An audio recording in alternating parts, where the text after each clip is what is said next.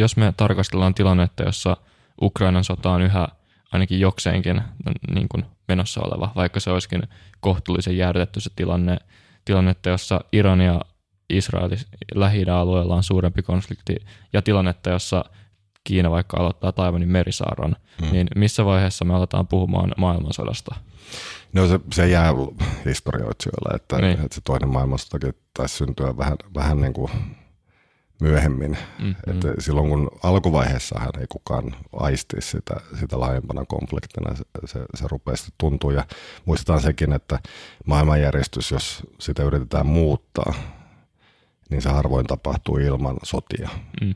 Ja, ja tässä nyt selkeästi monet sanoo, että maailmanjärjestys on muuttumassa moninapaiseksi. Samalla he sanovat, että tämä on sotien aikakausi tulossa. Mä en niin lähtökohtaisesti puhuisi kolmannesta, kolmannesta maailmansodasta, kun olen aikalainen. Mm. Että se on semmoinen privilegio, joka annetaan niille, jotka tulee sitten vähän myöhemmin. Voi sanoa vaan, että meillä on niin kuin enteitä, etieisiä, hankalasti ratkaistavissa olevia asioita, jotka kaikki viittaa siihen, että, että meidän pitäisi valmistautua siihen, että asiat on alaspäin eskaloituvia. Mika Aaltola on ulkopoliittisen instituutin johtaja ja ehdolla vuoden 2024 presidentin vaaleissa. Onko liberaali maailmanjärjestys murtumassa? Mitä Ukrainan sota, Israel-Hamas-konflikti ja Taivanin ympärillä kiristyvä tilanne kertovat ulkopolitiikan suunnasta? Onko presidenttikisassa politiikan ulkopuolelta ehdolle asettuminen heikkous vai valtti?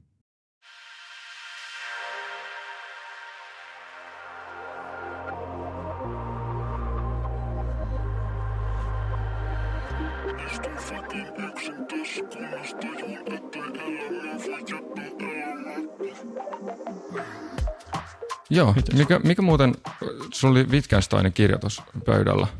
Ja mä olin itse asiassa jossain kuullutkin, että tota, en muista, muista missä, joku haastattelu tai muu, mm. niin sulla oli joku suhde Wittgensteinin. Ja on. Mä, et mä luulin, että se on olemassa oleva henkilö, joka on jotenkin perhetuttu, koska isä, joka väitteli Wittgensteinin kasvatusteoriasta, niin, niin puhui siitä niin paljon. Joo.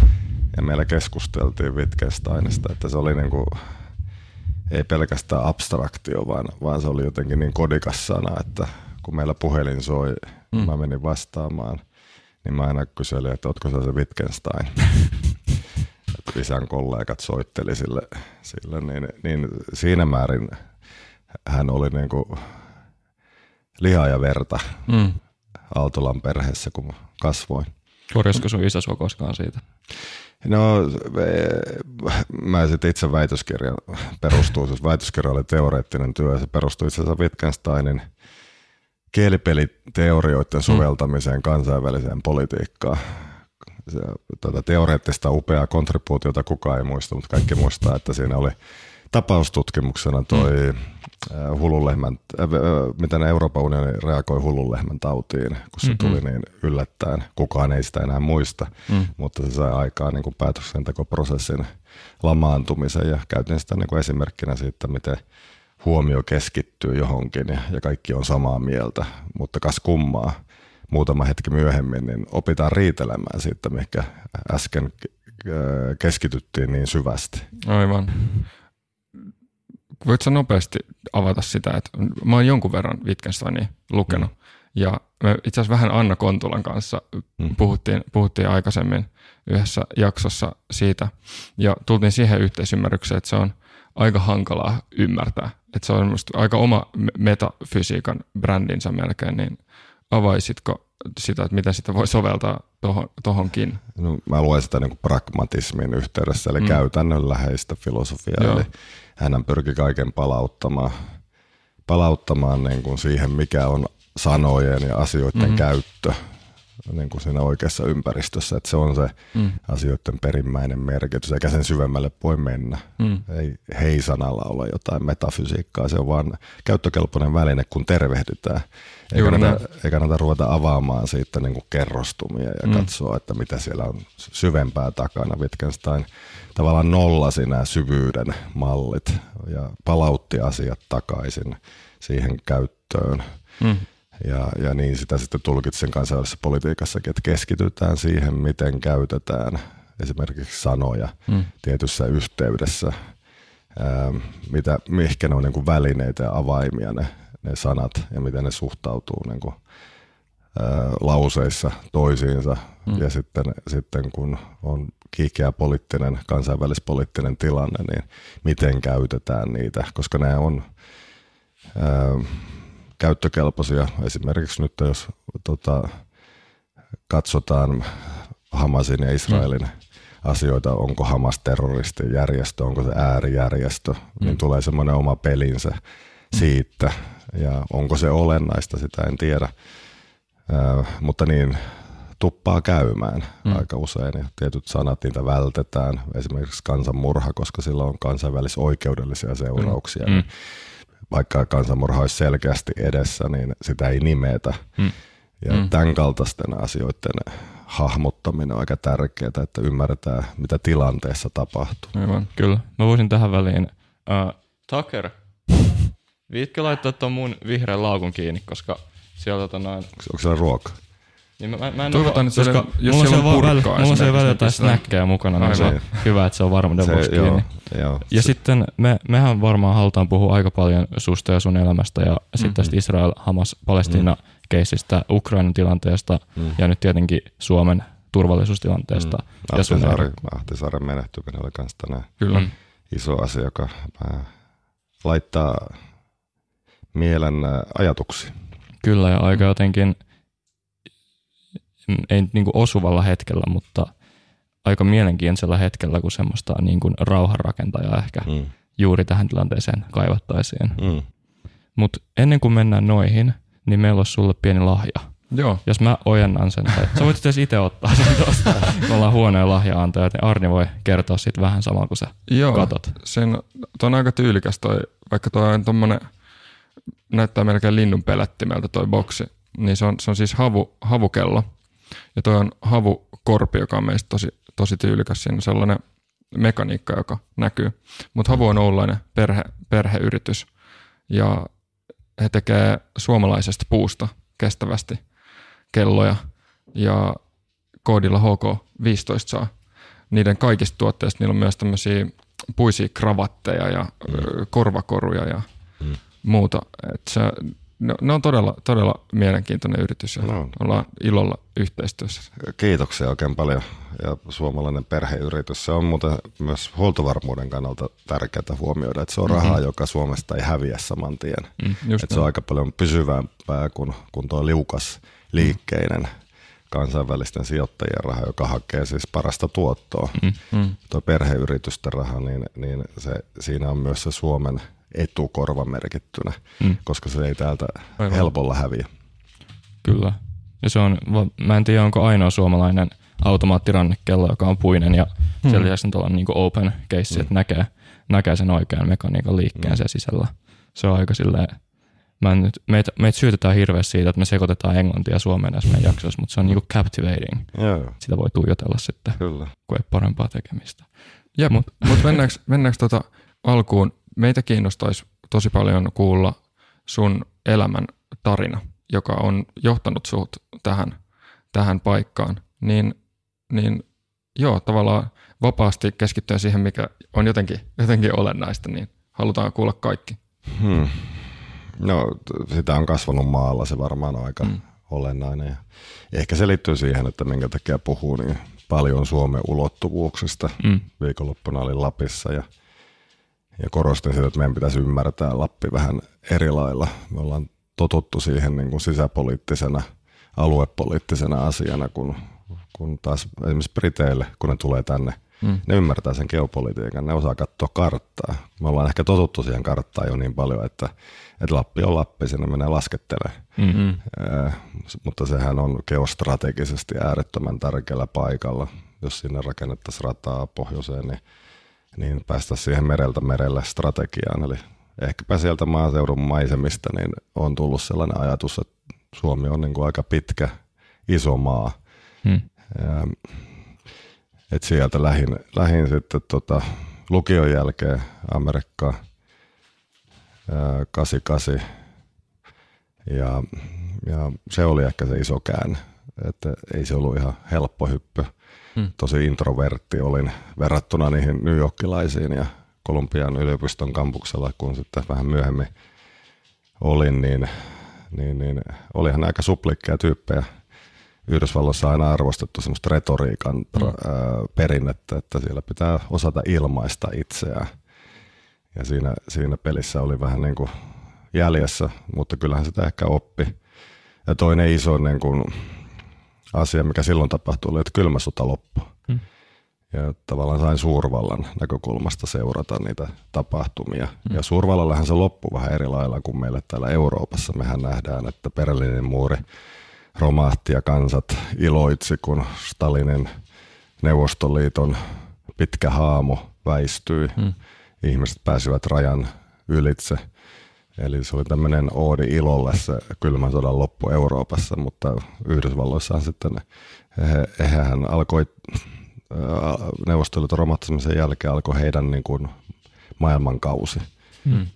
Persianlahden sota oli ensimmäinen tämmöinen, siis kylmä sota ei loppunut rauhanomaisesti yhdysvaltalaista näkökulmasta, vaan isoon sotaan Persianlahdella. Satoja tuhansia oli siellä ja, ja silloinhan luotiin myös niin kuin tiettyjä asioita. Kuvait vapautettiin, eli mm. ei saa anastella niin kuin naapurimaita. Se oli se sääntö, joka tuli silloin voimaan. Ja toinen oli se, että yhdysvaltalaiset aseet tuntui toimivan niin paljon paremmin kuin neuvostoperäiset aseet. Eli se asetti tämän Yhdysvaltojen roolin ja ainoastaan, että se vartioi näitä sääntöjä, mutta myös että sen, että se on aika ylivertainen, kun se käyttää voimaa. Et tuo, tuota silloin katseli New York Timesia, luin sunnuntain numeroa hartaudella pizzeriassa.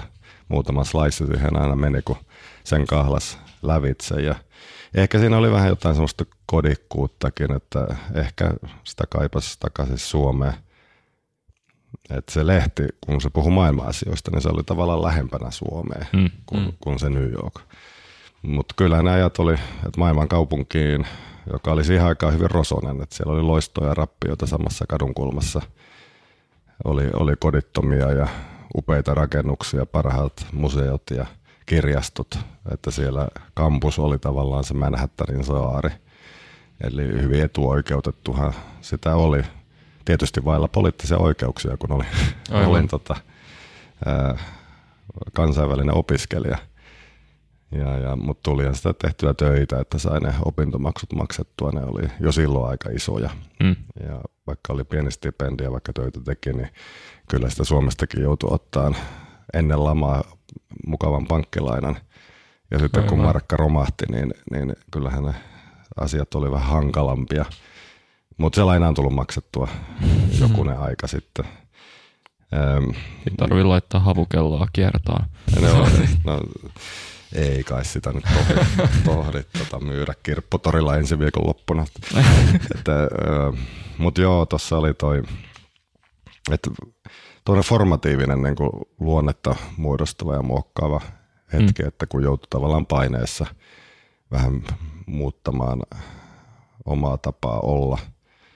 Ja, ja sitten tulin sieltä, sieltä takaisin Tampereelle opiskelemaan ensimmäiselle englanninkieliselle maisteriohjelmalle, jotka Suomessa alkoi opiskelemaan Japanin ulkopolitiikkaa. Eli tein graduni Japanin ulkopolitiikasta, joka palkittiin siinä vuonna parhaana valtio-opin graduna Suomessa. Mm. Mutta en saanut siitä laudaattoria. Osmo Apunen, joka oli ohjaaja, niin sanoi, että ei sitä kannata kenellekään antaa, että se kostautuu sulla, jos saat laudaattori.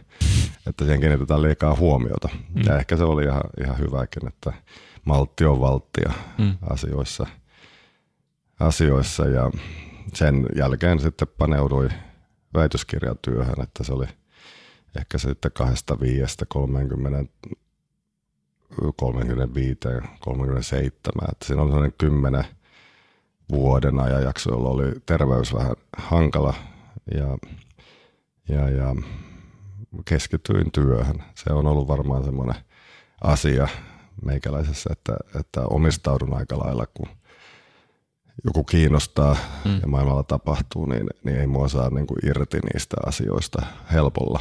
Ja tuota vaihetta kesti aika pitkään, ne terveyshuollot jäi, jäi sitten taakse. Olin Amerikassa professorina Minnesota yliopistossa vierailuna professorina pari vuotta 2006-2008. Ja sitten palasin Suomeen uudestaan ulkopoliittiseen instituuttiin akatemiatutkijana. Ja väitöskirja vaihe oli vähän jäänyt taakse jo siinä vaiheessa.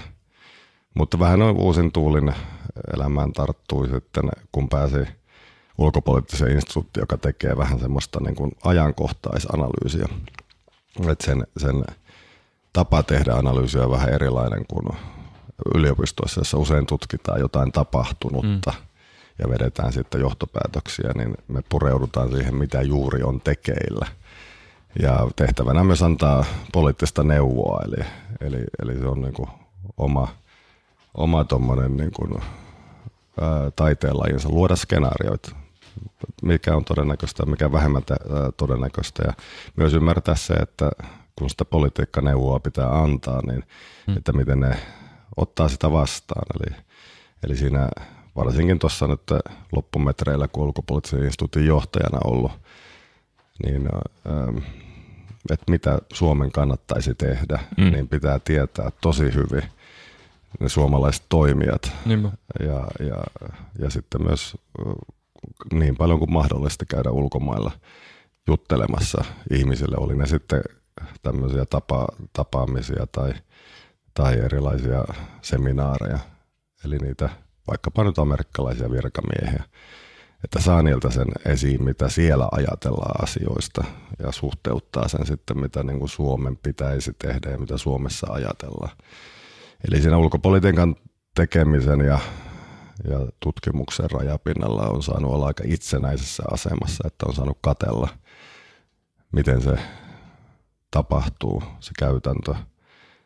Ähm, Mutta mitä tuossa nyt niin kuin elämäntarinassa noita isoja, ehkä se on ollut keskeistä myös toi 2017, kun isän muistisairaus tuli selväksi, niin, niin silloin päätin muuttaa vähän, että se työ mikä ei enää ollut ehkä niin samanlainen kuin aikaisemmin. Että et nyt pitää niin kuin ottaa vähän vastuuta läheisistä ja, ja, ja, ja kun poika syntyi tuossa pari vuotta sitten, puolitoista vuotta sitten, niin, niin, niin kyllä ne skenaariot on vähän nyt pitempiä aikaisia.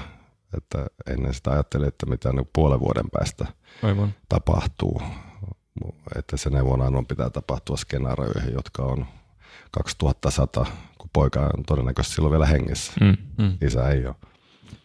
Mua kiinnostaisi kuulla vielä vähän. Mä oon jossain kuullut ja lukenut, että sä oot tullut mukaan tekemässä myös jommankumman Bushin vaalikampanjaa. Joo, no, se oli siis liittyi se 92 vaaleihin ja silloinhan isä Bush, joka oli tämmöinen kylmän sodan veteraani, mm. Reikanin varapresidentti, he olivat saaneet navigoitua siis tänne kylmän sodan vaiheen niin, mm. että se meni aika kuitenkin siististi, vakaasti. Neuvostoliiton romahdus herätti Suomessakin melkoisia pelkokertoimia, mitä tapahtui itärajalla ja, ja niin edespäin. Että suurvalta oli ollut vastuullinen ja, ja näin tämän tämmöisen kansainvälisyyden heissä, siis pitkän kokemuksen ja, ja, ja ymmärryksen kansainvälisistä asioista – ja, ja mielelläni niin kuin oli jakamassa lentolehtisiä siellä kampuksella. siinähän ei, ei sitten hyvin käynyt siinä vaaleissa. Mm. Että republikaanit ei sitä voittanut ja silloin ihmisten pitää ymmärtää, että republikaanin puolue oli hyvin erilainen. Se, se muuttui sitten myöhemmin vähän toisenlaiseksi se asia. Vastassa silloin taisi olla Bill Clinton, ää, joka oli aika kokematon mm. Arkansasin ku- kuvernööri. Ää, ja kyllä Suomessakin varmaan moni kaipasi, että se tavallaan se Bushin hallinto saisi jatkaa, koska he olivat olleet niin monessa mukana. Mutta toisaalta kun näin jälkeenpäin katsoo, niin onhan se aina hyvä, kun joku tulee vähän sivusta, mm. joka mm. osaa lukea sen aikakauden niin kuin keskeisiä piirteitä mm. ja pystyy sitten voittamaan niin kuin ylivoimaisen vastaehdokkaan. George Bushhan oli myös menestynyt tässä sodassa. Hänen kannatuksensa keväällä oli 90 prosenttia. Amerikassa ja moni ajattelee, ajattelee sitä, että miten se pystyy mokaamaan ne vaalit mm. ja miten se hävisi Bill Clintonille. Ehkä juuri sen takia, että otti sen asian vähän niin kuin liian annettuna. Mm. Meillä mitä kautta sä, mitä kautta sä päädyit siihen kampanjaan? No siellä oli, oli tota noita, kun psykologia oli siis pääaine. Joo. Ja niillä luennoilla ei nyt politiikkaa juurikaan törmännyt, mm. mutta, mutta otti kansainvälisen politiikan kursseja, politiikan tutkimuksen kursseja ja siellä oli sitten vähän aktiivisempia ihmisiä ja mm. ne, ne muistaakseni pyysi mukaan siihen. Joo. Eihän se mun rooli nyt mitenkään mm. kauhean kummonen ollut. Jaoin lentolehtissä. Mm. Jep, jostain pitää aloittaa. Flyereita. Me halutaan ehkä puhua tuosta nykyisestä ehdokkuudesta vähän enemmän vielä myöhemmin, mutta mä voisin vähän rikkoa meidän valmisteltua narratiivia siinä mielessä, että me, mua kiinnostaisi kuulla, kun sulla on ollut aika tuommoinen selkeä käsitys ja näkökulma siihen, että millä tavalla Yhdysvalloissa näitä asioita tehdään. Ja Yhdysvaltojen politiikka on kuitenkin monella tavalla vähän erilaista kuin Suomessa ja monella tavalla ehkä tuntuu siltä, että se tulee vähän edellä. Et me, mm. me usein adoptoidaan sit niitä samoja juttuja, mitä on näkynyt mm. viisi vuotta tai neljä vuotta takaperin Jenkeissä mm. niin tänne mm. Suomeen. Niin millä tavalla sä otat tällaisen yhdysvalt- yhdysvaltalaisen retoriikan mukaan sun omassa kampanjassa ja millä tavalla sä koet, että sun oma kampanja eroaa ehkä tämmöisestä perinteisestä ja muiden nykyisten ehdokkaiden kampanjoista? No ihminen on se, se mitä se tuntee hmm. ja, ja minkälainen ymmärrys sillä on. Ja, ja totta kai kun Yhdysvaltoja on paljon seurannut myöhemminkin, että, että paljon on, on ollut asiantuntijana nimenomaan Yhdysvaltojen vaaleihin liittyen. Hmm. Että moni, moni muistaa sen. Ää, mutta tietysti toi sota, niin kuin se magnituudi oli niin paljon isompi ja se tuli niin paljon enemmän suomalaisten iholle, niin se kokemus oli unohtumaton, kun taas sitten kun on selittämässä Yhdysvaltojen vaaleja aikoinaan, niin sitä oli vain keho aamu TVn sohvalla, ei, ei sen kummallisempaa. Että se tuottaa tasaista huminaa ja kaikki tuntuu tutulta ja turvalliselta. Ähm, mutta joo, kyllä siis ähm, kun on tutustunut eri maiden vaaleihin, hmm. on tehnyt paljon tutkimuksen vaikka Ranskan presidentin vaaleista, että kyllähän se nyt jotain tietää tietää. Ja varsinkin nyt tässä tilanteessa, kun eihän meillä ole niin kuin varoja. Millään, ei ole siis latilanttia puoluetukea, niin palkataan jotain isoa viestintäyritystä hoitamaan sitä niin kuin priima, priimaa, niin eh, silloin täytyy tukeutua niin kuin omaan käsitykseen, miten asiat menee. Että onhan tietysti Amerikan vaalit on hyvin erilainen, että, että ne vastakkainasettelut on paljon rajumpia siellä. Että siellä yritetään nimenomaan kirja, kirkastaa sitä omaa viestiä ja usein se tapahtuu sillä lailla, että, että sitä peilaa niin kuin, kilpakumppaneiden viesteihin ja siellä voidaan suoraan hyökätä niin kuin kimppuun enemmän. Ja tarkoituksena niin kuin saada se oma viesti esille. Suomessahan tietysti kaikki hakeutuu keskustaan ja, ja saattaa olla jopa hyveellistä olla erottumaton.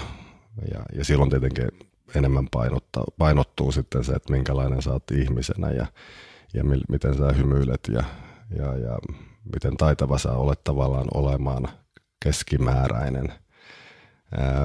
Että se Amerikan vaali on vähän toisenlainen. Kyllähän se täällä Euroopassakin on muuttunut tietysti, kun identiteettipolitiikka on vallannut alaa, niin, niin varmasti Suomessakin vaaleissa sitten, kun liikutaan tammikuuhun, niin se tietty kiihko, kiihko tarttuu. Mutta miten tota nyt amerikkalaiseksi sanoisi, en mä usko, että oma kampanja mm. On erityisen amerikkalainen, mutta kyllähän tiedän siitä, että miten, miten niin kuin siellä saadaan viestiä perille mm. ja, ja, ja miten, miten käytetään vaikka meemejä. Mm. Miten Donald Trump uskomatonta, kun ajattelee hänen henkilönsä, hän nyt ei ole mikään ehkä loogisin ja mm. rationaalisin. Mutta kuka muistaa Hillary Clintonin slogania? Mm sieltä vaaleista. Kaikki muistaa Donald Trumpin tuon sloganin, sitten mm. tuli meemi, Kyllä. että kuinka sä sen teet. Se ärsyttää, rakastuttaa ja kaikkea siltä väliltä. Mm. Että, että hän, hän oli, Donald Trump oli erinomainen tässä suorastaan niin kuin maaginen kyvyssään niin kuin vangita ihmiset puolesta tai vastaan. Ja Joe Bidenin keskeinen haaste seuraavissa vaaleissa on juuri tämä, mm-hmm. tämä että kuka äänestää hänen puolestaan hän varmaan haluaisi, että niitäkin ääniä tulisi, Jep. mutta enemmän se on se, että äänestetään Trumpia vastaan mm-hmm, ja sen takia äänestetään Bidenin. Ja yleisesti ottaen Yhdysvaltain politiikassa niin se vastakkainasettelumäärä ja intensiteetti on paljon korkeampi, hmm. niin siinä on kyllä ehkä se hyöty, että ne poliitikot tavallaan kouliintuu aika, aika kovassa sopassa hmm. ja heistä paljastuu puolia, koska se on aikamoinen testi myöskin siihen, että kuinka hyvin pystyy sietämään hmm. tuollaisia noinkin intensiivisiä tilanteita. Ja siinä, siinä kyllä oppii, kun, kun tota, tulee sivalluksia, mm. kun ennen, ennen sitä kymmenen vuotta sitten olisi monta yötä jäänyt nukkumatta sen jälkeen. Mutta nykyään sitä pitää levollisesti mennä nukkumaan, kun saa nokille. Just näin. Että pitää olla katse siinä pallossa ja ymmärtää se pelihenki. Mm. Ja kyllähän se Suomessakin se on niin kuin pintapuolisen mukavaa, mukavaa mutta mm. kyllähän se siellä sivustoissa tapahtuu koko ajan niin kuin liikettä. Ja, ja kyllä siinä hyvät neuvot on kalliita, koska, koska ei ole sitä laajuutta, ei ole niitä puolueverkostoja, jotka tykittää tulemaan, mm. ei ole partisaaneja ja politrukkeja, jotka hyppää sitten uskollisena puolueet sotureina asiaan, kun tavallaan ehdokas ei kykene kritisoimaan muita mm. ehdokkaita, niin sitten hänen, hänen niin kuin tukijoukkonsa tekevät sen. Kyllä, tuossa ehkä, ehkä toi on, toi on semmoinen, missä voi verrata Trumpiin, joka tuli politiikan ulkopuolelta ja oli joutui nähdä aika paljonkin vaivaa, että republikaanit päätyy, niin kuin kääntyy hänen puolelleen. Ehkä siinä se valtava suosio saattoi auttaa. Joo, siis joo, ja hän oli häik- siis kaihtelematon, mm-hmm. että hän siis vaan keksi niin kuin haukkumasanoja muista, Just jotka näin. jäi kaikille mieleen. Moni suomalainenkin muistaa, miten hän Hillary Clintonia Kyllä. Kohteli. Äh, ja, ja ne vaan sitten niin kuin tarttu, sanoit sen sanan captivating mm. tuossa aluksi, eli, eli ne oli aika lumoavia, että no, semmoisia ei korvamatoja, vaan mielimatoja. Mm. Että, meemejä, meemiä on kyllä. siinä Dawkinsin on, mielessä. Joo, että miten sitä meemiä osaa käyttää, mm. ja kyllä se Suomessakin niin kuin tiedetään, mutta se tehdään vähän niin kuin, ää, hienommin. Mm. Suomessa ei myöskään luoda uusia meemejä, vaan yritetään hypätä johonkin, joka on jo olemassa. Mm. Vaikka missä Trumpilla se se meemihän niin kuin muodostui Trumpin ympärille, vaan mm. sen, sen tavallaan häikeilemättömän absoluuttisen oman itsensä olemisen myötä. Mm. Mikä kyllä. on ehkä semmoinen, mitä Suomessakaan ei vielä niin paljon harrasteta. Joo, se on kyllä toi on mielenkiintoista. Tähän oli tavallaan pakko se tehdä, eikö niin? Jep. Että, että kun että kaikki sitten keskittyy häneen ja nyt kun tulee näitä oikeudenkäyntejä ja muitakin, niin siis Amerikka ei voi nähtävästi elää ilman Trumpia. et, et, et, mm. Hän jopa siis sillä, että hänellä on syytteet, pystyy niinku ratsastamaan. Kyllä. kyllä on varsin erikoista, eikö niin? On, on kyllä. Ja muistan, muistan varmaan ikuisesti ensimmäisen tämmöisen, äh, ei ollut paneeli, vaan sellainen tota, republikaanin tavallaan esittäytymispuhe mm. näistä ehdokkaista, joista kaksi edellistä oli sanonut, että on, on täältä ja äh, pitää uskonnosta ja sitten seuraava sanonut, että koulutus on tärkeää ja. Trump tuli ja haukkui jotain aikaisempaa ehdokasta rumaksi. Ja se kokonaan, niin kuin, Joo, siis, voiko näin tehdä? Joo, kyllä se oli Muutti ne säännöt ihan kokonaan. Kyllä. Ja näitä tämmöisiä niin kuin raamit rikkovia hetkiä niin tulee politiikassa silloin tällä. Että itsekin silloin, kun analysoin, olin paljon siis mukana kommentoimassa sitä Clinton-Trump-taistelua. Ja, mm. ja sitä mietti, kun katsoi niitä keskusteluita esimerkiksi, että voiko tuolla tyylillä. Tuohan on niin kuin järjetöntä. Ja, ja kyllähän se, siltähän se näytti, että Clinton voitti ne kaikki mm. keskustelut, koska mm. hän oli siis niin kuin järjissään. Mm. puhuu niin kuin tuttua politiikkaa. Mm. Mutta sitten toisaalta siis nähtävästi se puri ihmisiin. Olihan siinä sitten Venäjän operaatio auttamassa sitä, että ne meemit levisi ja, ja mm. siellä tehtiin mm. niin kuin aika, aika tehokasta. Oliko se 70 000 dollarin Facebook-kampanja, mm.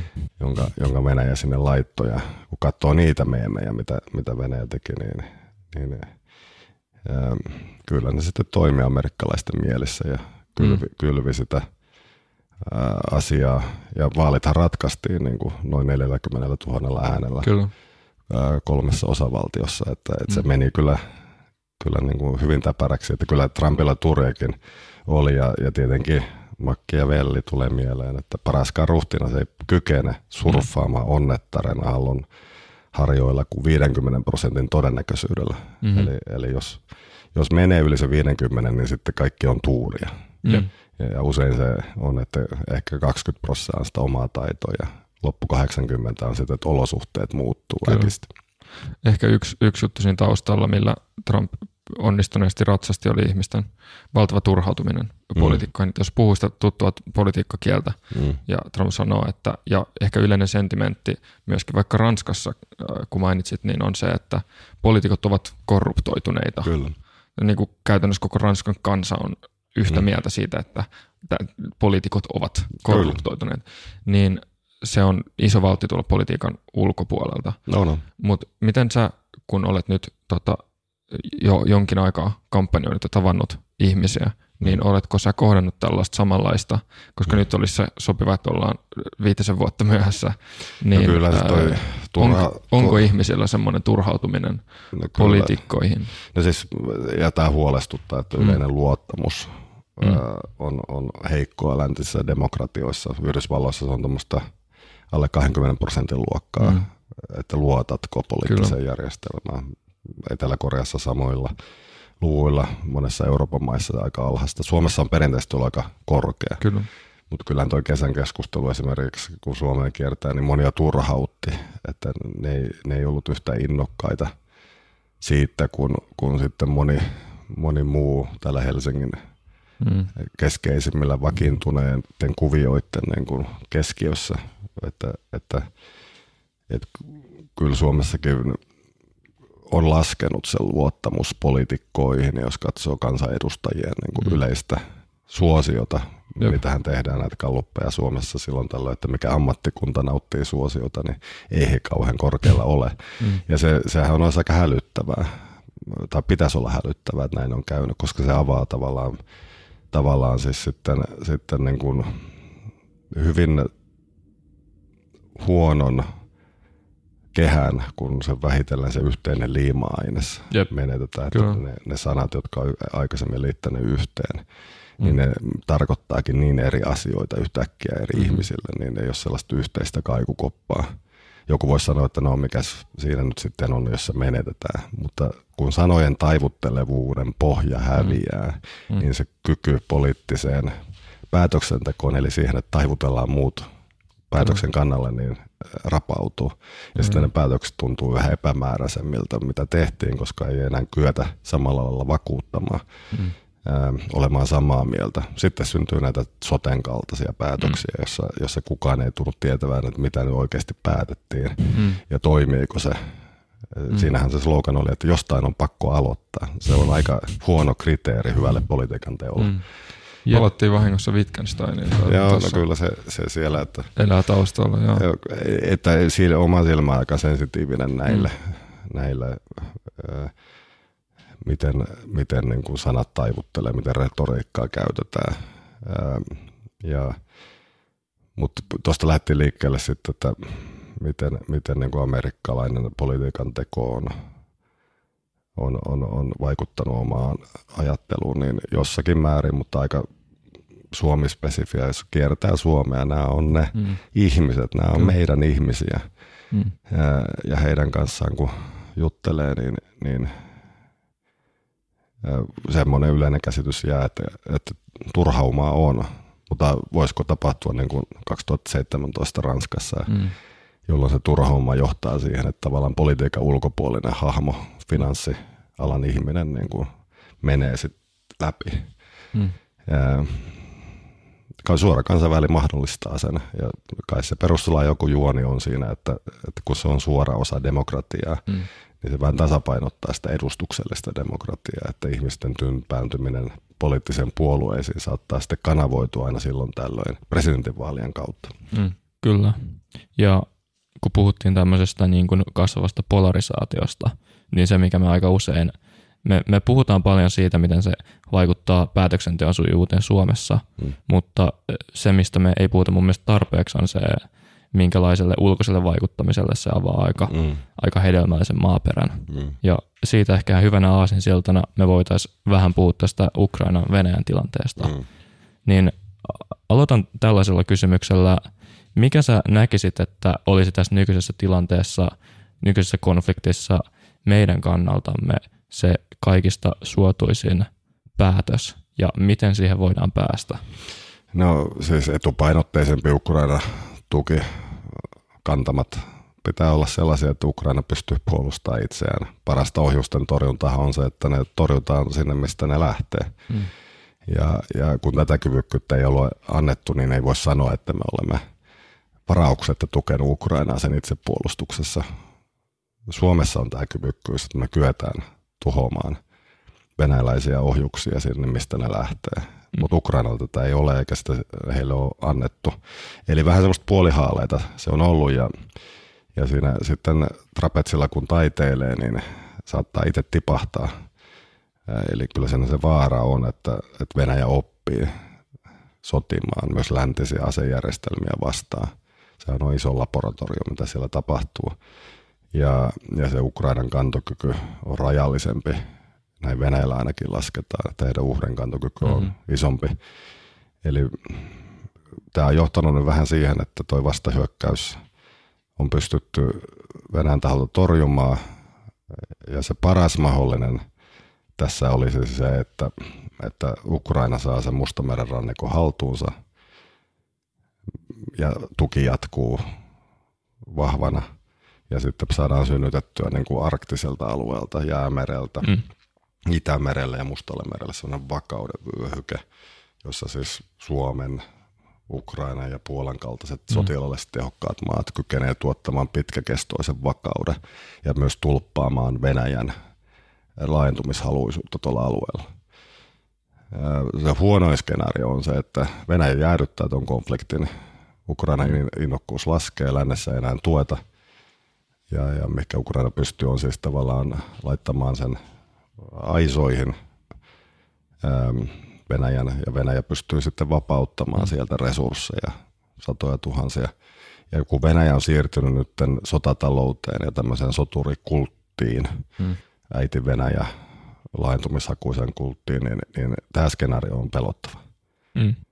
Että me ajateltiin, että siinä on vielä kolmas skenaario, Tuolla koira haukkuu, mm-hmm. mutta toivottavasti se ei haittaa ketään, kun niitä kolme täällä. Ähm, siellä käytävässä varmaan joku. Tytöt, hop hop. Joo, niin, niin se kolmas skenaario, mitä moni, moni iltapäivälehden otsikko viime aikoina on ollut sitä, että Putin kaatuu, mm. Venäjälle leviää epävarmuus, ähm, että on ohi sitten, kun siellä tulee muutos ja ne tulee jotenkin järkiinsä. Mm. Että jotenkin on ajateltu, että vuodessa kahdessa tämä menee. Mm.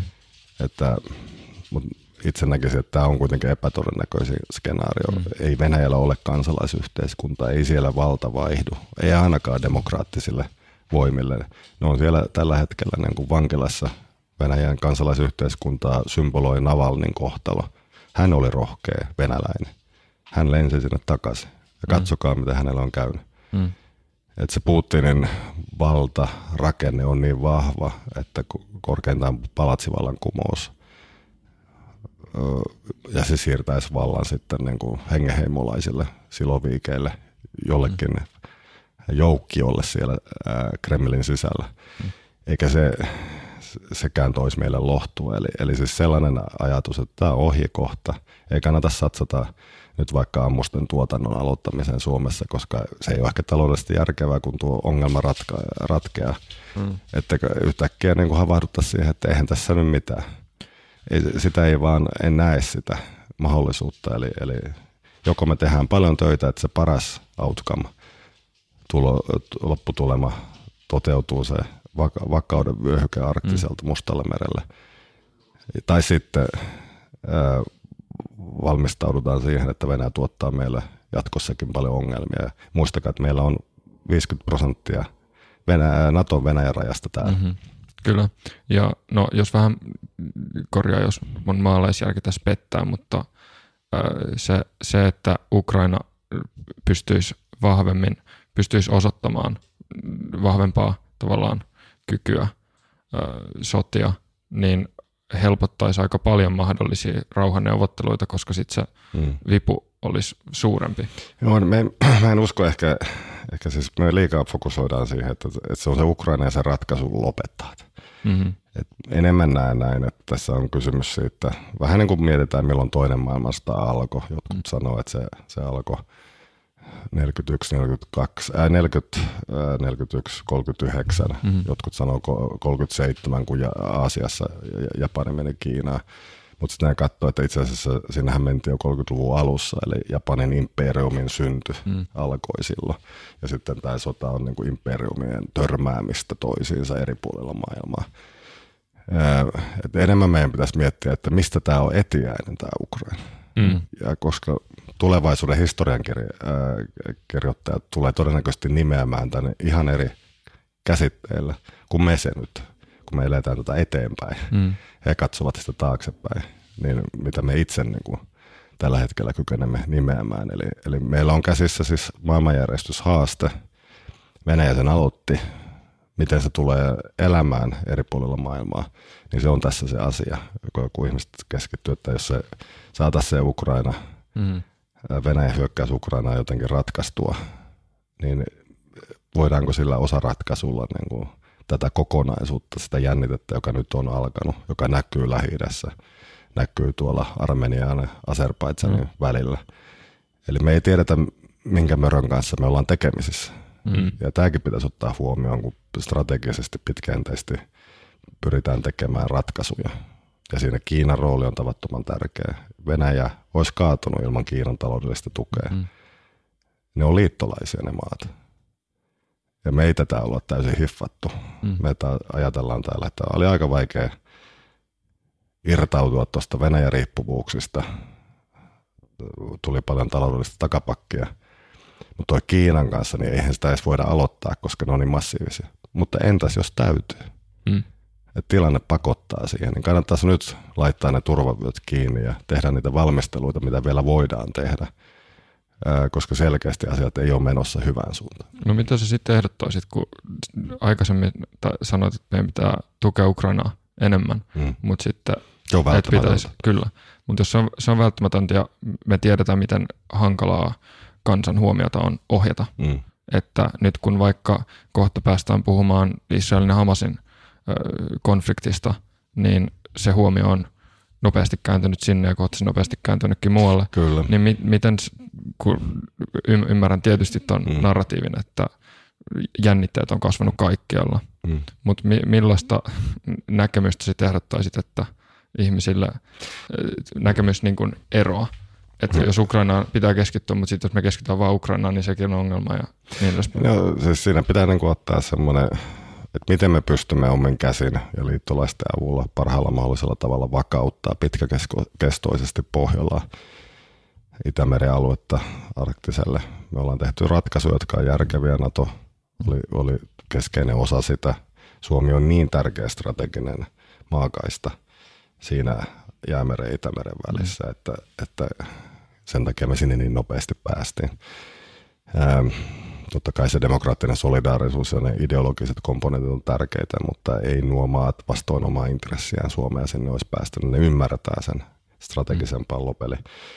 Ja et nämä oli ihan järkeviä, mutta mitä nyt sitten pitää tehdä, niin, niin tukee esimerkiksi Euroopan unionin halua niin sanotusti pois riskittää Kiinasta – sehän on jännä käsite, se voi tarkoittaa ei yhtään mitään, tai sitten ihan järkevää toimintaa, eli sektoreittain ajateltaisiin, mistä meidän riippuvuudet on sellaisia, että me ei tulla toimeen ilman niitä raaka-aineet, data, ää, että, että pitäisi siirtää niihin liittyvää tuotantoa lähemmäksi Eurooppaa tai Eurooppaa mm. ja jopa Suomea, ää, tehdä sellaisia hankkeita, jotka niin kuin hädän tullen poistaa sitä ahdinkoa täältä – ja toisaalta myös sitten Kiinan kykyä niin kuin manipuloida ja puliveivata tätä, tätä luomaansa järjestelmää, jossa keskinäisriippuvuus yhtäkkiä olikin ei rauhaa tuottama voima, vaan itse asiassa vallan väline. Mm. Niin, niin päästä, päästä niin kuin siitä ahdingosta vähän selvemmille vesille. Se ei tarkoita, että Kiinaan ei saa enää koneen hissejä viedä, mm. vaan sinne kannattaa niitä viedä, mutta siis ne raaka-aineet, komponentit, erityisesti strategiset komponentit ja strategiset mm. raaka-aineet. Silloin puhutaan niin kuin maamineraaleista, ää, akkumineraaleista, ää, korkeimman ää, innovaatioasteen siruista, mm. että ne olisi turvattu ne ketjut. Ja tämä tukee myös suomalaista ää, teollisuutta, koska meillä on täällä joitain komponentteja, mm. joita esimerkiksi Nokialla on niitä. Mm. Eli, eli me voidaan aloittaa tämä työ, mutta pahoin pelkään, että ilman, että joku vähän tuuppii sitä, ja se voisi olla vaikka presidentti, niin se vähän jää kesken, koska se välitön taloudellinen, kvartaalitaloudellinen etu painaa enemmän ihmisten Aivan. mielessä kuin se vaikka kymmenen vuoden geostrateginen aikajänne. Miten äh, puhut tästä Pohjolan tavallaan ja vakauden vyöhykkeestä, joka menisi jäämereltä Mustalle merelle, mutta nyt yksi selkeimmistä tavallaan tavoitteista, mikä Venäjällä on tällä sodalla, vaikuttaa olevan se, että ne saa sinne Krimin ja saa, sitä, saa maasillan Krimille, jonka mm. lisäksi saa tota noin pääsyn, pääsyn Välimerelle Mustanmeren kautta. Ja ne nyt vaikuttaa olevan aika, aika tukevasti linnoittautuneita sinne puolustusasemiinsa, niin uskotko sä, että tämmöistä ratkaisua voidaan sotilaallisilla keinoilla saavuttaa? Mm, ja sotilaallisella keinoilla usein asiat on hoidettu. Mm. että, että poliittisia ratkaisuja tuohon ei tuntunut olevan, että, että siinä niin, kuin niin moni eurooppalainen poliitikko sukupolvi yritti manakeerata mm. asioita ja, ja ei ollut strategista ymmärrystä, että, että paljon huseerattiin, paljon niin kuin tehtiin neuvotteluita ja hyvä sinällään Minskin prosesseja, sitä ja tätä yritettiin, mutta ei ollut semmoista strategista ymmärrystä, että Venäjä vaan odottaa hetkeä. Mm.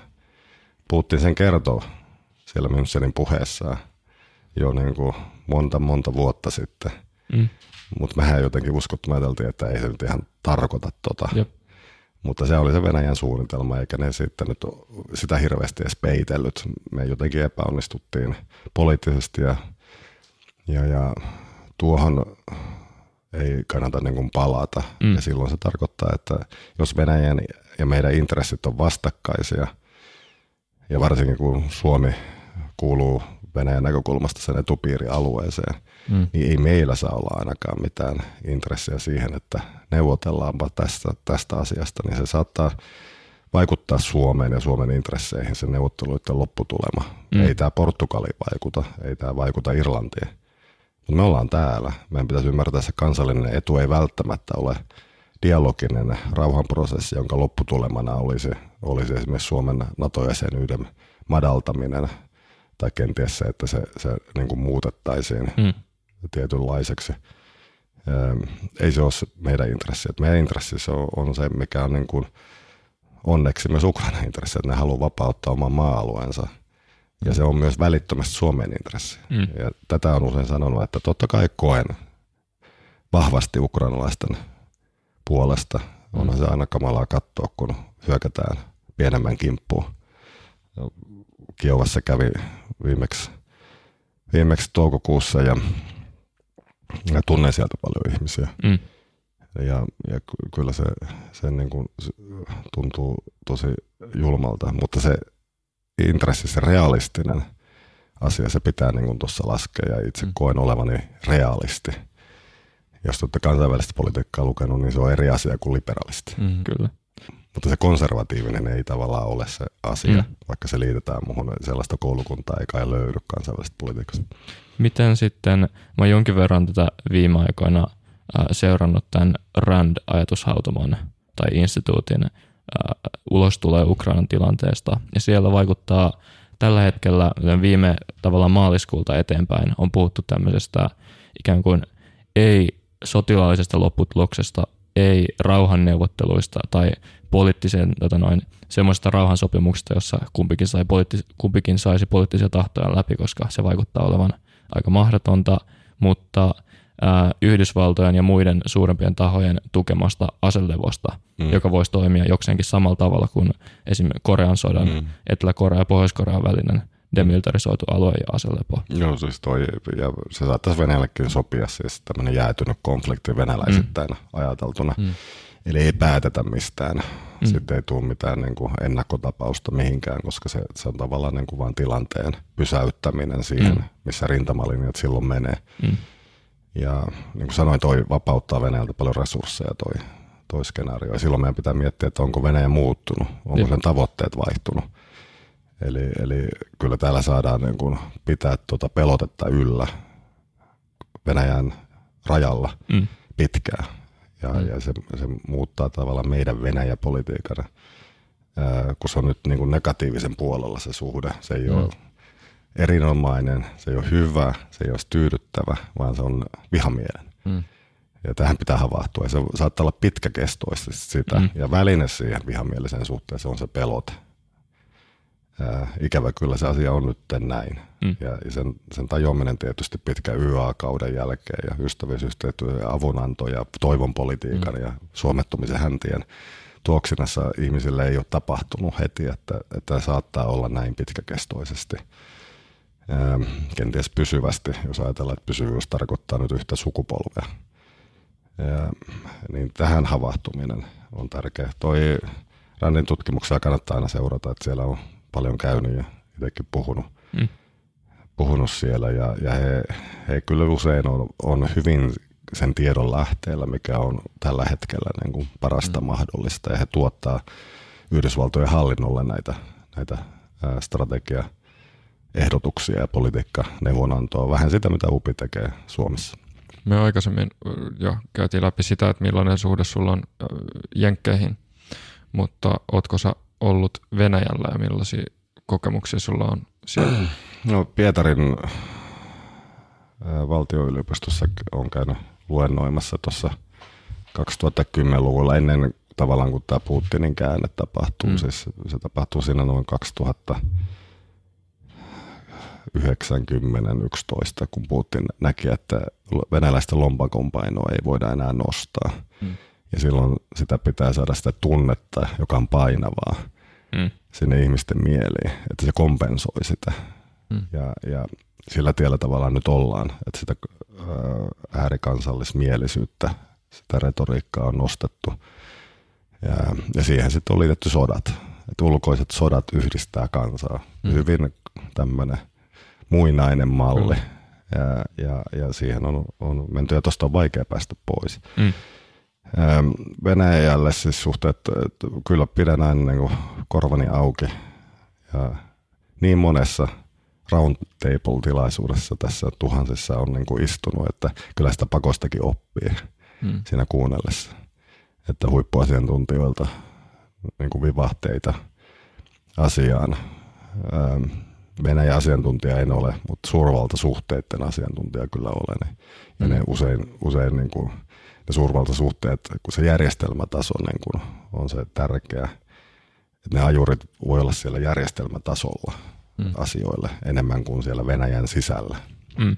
Ehkä, mutta nyt myöskin on ehkä myöhäistä tulla tällaiseksi Venäjä, Venäjän asiantuntijaksi, mm. koska se sinne sisälle ei enää – enää pääse sisäpiireihin, ei pääse kuuntelemaan. Ei, ei. Kyllä me, se, se on niin surullista monien venäläisten tutkijoiden, jotka ovat oppositiohenkisiä ollut aikoinaan, mm. niin, niin heidän kohtalonsa, että on seura- ja seurannut sivusta kollegoja mm. Venäjällä, yliopistojen suljettu. Ää, ja, ja tässä tilanteessa niin ymmärrän täysin, että heidän on vaikea puhua ja mm. myös sen, että osa on muuttanut linjaansa täysin niin kuin putinistiseksi. Mm. Missä määrin sä sanoisit, että tavalliset venäläiset, kaikki venäläiset on vastuussa Venäjän sodasta? Toi on vaikea. Se, että, no, näppisääntö on se. Mm. Ja tätä itse käytän eettisenä ohjenuorana, että älä sekoita niin kuin valtion tekoja kansalaisiin. Että ei, ei ole venäläisten vika, mitä, mitä niin kuin Venäjän johto tekee. Ei, ei kannata niin kuin ryssitellä – en, en ole koskaan, että se on niin kuin eettinen näkökulma. Mutta sitten jos empiirisesti katsoo, niin totta kai se asia on vähän toisenlainen, että niin lukematon joukko venäläisiä on, on mukana siinä sodassa, että mikä heidän vastuunsa on. Osittainhan se on vähän sellaista, että, että siihen joutuu, että se, se ei ole niin suoraa vastuu siitä Venäjän hirmuteosta ei ole tavallisella venäläisellä, joka vaikka vaihtaa rautateillä – vaihteita, että asekuljetukset pääsee perille. Mutta se syyllisyyden kehä on laajentunut ja Putin on tietoisesti yrittänyt sitä levittää.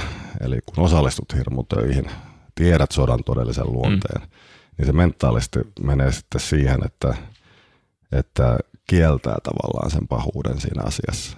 Ja tulee niin kuin sitä kautta aika tämmöiseksi niin kuin, ää, jopa tahtoa sisältäen syyllistyneeksi sitten siihen asiaan. Mutta se on vaikea. Saksan hirmutöitä, kun on analysoitu, niin tätä on pohdittu, mm. että miten paljon saksalaiset olivat syyllisiä Hitlerin hirmutöihin. Ja, ja, ja siihen ei ole selvää vastausta. Voisi sanoa näin, että onko tämä Putinin sota? On, päivän selvää. Onko tämä Venäjän sota? Kyllä. Onko tämä venäläisten sota? No se vähän riippuu, kenestä venäläistä puhutaan, että mm. ei kuitenkaan voida yleistää si- siihen. Ja kyllä ihmisten välinen kanssakäyminen on ihan järkevää. En, en käännä selkääni, jos joku puhuu Venäjää. Kiinnostun yleensä. Mm, mm. Mitä sitten, no tämä on, ollaan sivuttu jo tätä tavallaan tätä hauskaa yhtäläisyyksiä esimerkiksi tässä, että Münchenissä jo Putin kertoo aika suoraan, mitä, mitä ajattelee. Taisi julkaista 2019-2020 jonkinnäköisen esseen. Joo, 2020 legendaarinen essee kolmesta Venäjän heimosta. Mm kolmesta russin heimosta, joka on historiaa vääristelevä mm. essee. Mm. Mutta historia usein, varsinkin se vähän väärin luentaa, niin oikeuttaa sotaa. Ja mm. kyllä se oli aika monen etiäinen, että nyt tapahtuu. Mm.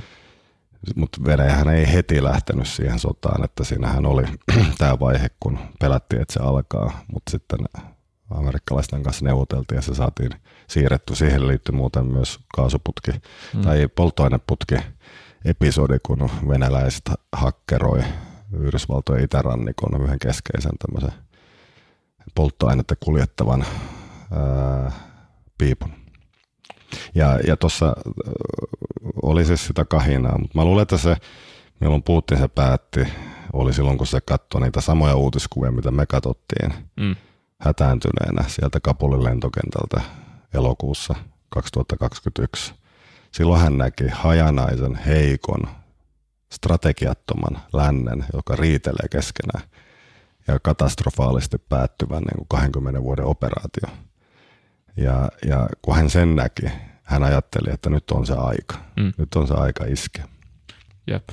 Ja siitä sen jälkeenkin vielä tuli jonkin verran merkkejä. Ihan, ihan loppuun asti äh, meillä oli, meillä jostain syystä oli sellainen käsitys, käsitys että – eihän tässä luultavasti mitään, mitään tapahdu vaikka Jenkeissä. Ja... Kyllä se, se oli, toi on, toi Jenket ties, mm. ne ties. Se ehkä auttaa, että on, on kauempana, että ne, ne panokset on pienemmät, niin sitten semmoinen toiveajattelu ei pääse niin, niin pitkälle. Mm. Se on ehkä yksi. No kyllä se, se niin kuin tutkijan näkökulmasta se menee näin, että aina on helpointa ennustaa, että asiat jatkuu sellaisena kuin ne mm. on, mm. koska se on todennäköisesti näin aina. Kyllä. Että sitten kun Venäjä haki yllätysmomenttia ja, ja sitten moni poliitikko ja tutkija ei osannut sitä nähdä, niin se oli myös Venäjän taidoista vähän kiinni, ettei se vastuu ainoastaan suomalaisilla ollut. Mutta oli meillä se toivon politiikka, joka vähän esti näkemästä niin kuin heikkoja ja hyvinkin vahvoja signaaleja. Että tavallaan mitäs pahaa siinä on, jos on toiveikas Venäjän suhteen. Mm. No mitäs pahaa siinä oli? No miljardeja hävisi ilmaa. Mm. Kansalais- kansallisomaisuutta Fortumin ja Fennovoima, kaikki nämä. On hyvänä aika sentään, että, että kyllähän noista huolissa oltiin ja kyllä me yritettiin niin kuin kelloja soitella niin paljon kuin kyettiin, mutta se toivon politiikka oli aika kova mentaalinen rekiimi. Mm. Että ei, se ollut ihan helppoa tutkijoillekaan. Mm. Että sieltä helposti tuli linjoja pitkin sitten, sitten poliittista palautetta asioista. Ja, ja ää, mutta kyllä siinä sitten, sitten niin kuin luulen, että me UPissa julistettiin tutkimuksellinen hätätila silloin joulualla. Mikä on tutkimuksellinen hätätila? Että kaikki paukut nyt tähän asiaan. Mm. Että, nyt pitää keskittyä. Tilannehuoneet aloitettiin, jossa, jossa kaikki tutkijat ja kaikki tuntui kiinnostavan, niin tuli, koska siinä on asiantuntemusta niin eri puolilta. Mm. Että mitä tässä niin kuin tapahtuu. Ja, ja silloin joulualla itse sanoi, että kyllä tämä sota on varten otettava mahdollisuus ja siihen aikaan toi palautteen sietokyky sen pitäisi olla vahvempi vielä, mutta nyt se on aika vahva. mutta tota, siihen aikaan se, kyllä ne, se palaute, että suomalaista joulurauhaa ei saa häiritä mm. tällaisilla asioilla. Ja mm. mitä ne ulkomaiset sijoittajat, jos ne tämmöisiä uutisia kuulee, Jep. sijoittaako ne tänne enää. Mm. Että, että siinä oli monta syytä, minkä takia haluttiin vähän hyssytellä sitä sodan todennäköisyyttä ja ei ollut kauhean suosiollista niin kuin varoituskelloja kilkattaa. Se on harvoin hirveän suosittu tyyppi, joka niin tekee. Joo, ei, se pilaa vähän niin kuin juhlat. että hyvät bileet päällä ja, ja sitten joku tulee ja on vähän downerina. Että, et siis, keitti on tulessa. niin, niin, Kun, että, kunnes se on oikeassa sitten muuttuu. Niin, no se on se Titanikin kansi mm-hmm. asia, että, että kyllä toi, toi mutta luulen, että nyt Suomessa ollaan kyllä tosi mm. hy, hyvin hereillä kaikkea Venäjän mahdollista kikkailua kohtaan, että kyllä täällä, täällä niin kuin on muuttunut se nuotti, mm. ää, nuotti hyvin paljon. Jos mä maalaan semmoisella isolla pensselillä, niin ää, yksi tapa katsoa kylmää sotaa on se, että ää, näiden suur, suurvaltojen, kun sitä sotaa käytiin kaikilla mahdollisilla alueilla, joista yksi oli myöskin tällainen taloudellinen.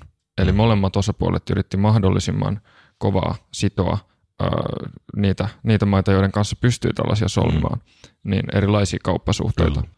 Ja tästä syntyi sitten semmoinen paradigma, että se on ehkä nämä taloussuhteet, jotka tekee, nostaa sitä kynnystä tehdä mitään vihamielistä, koska mm. siinä oma talous kärsii. No, ja, Kiinan suhteen tämä on vieläkin se Kyllä, ja, ja Kiina on myöskin, to, toisaalta Kiina on hankalassa nurkassa monen mm. alueen osalta tuossa, mutta mm. on niillä myöskin vipua anyway, palaten, palaten tuohon ajatukseen, niin toi, toi tapa, millä sä kuvailit ja kun myhäilit myöntelevästi mm. tälle näkemykselle, niin tuosta, kun tuosta muodostettiin tuollainen paradigma, niin onko se paradigma tässä menossa tavallaan rikki, että koska se, se näkökulma, mitä sä tässä tulet, olet, olet edistänyt ihan todella ymmärrettävästi ja tällaisena realistina, niin on se, että ei, ei kannata – ja ei olisi kannattanut myöskään aikaisemmin hmm.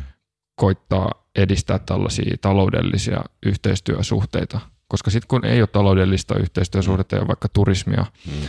suomalaiset tietää Venäjästä aika vähän, suomalaiset vähän, aika vähän kiinnostuneita olla käymään hmm. Venäjällä, niin se lisää sitä, sitä rotkoa, mitä kansainvälillä on, ja se itsessään jo mahdollistaa niin kuin sodan hmm käyntiä. Niin kyllä. Niin mitä sä sanoisit, sanoisit?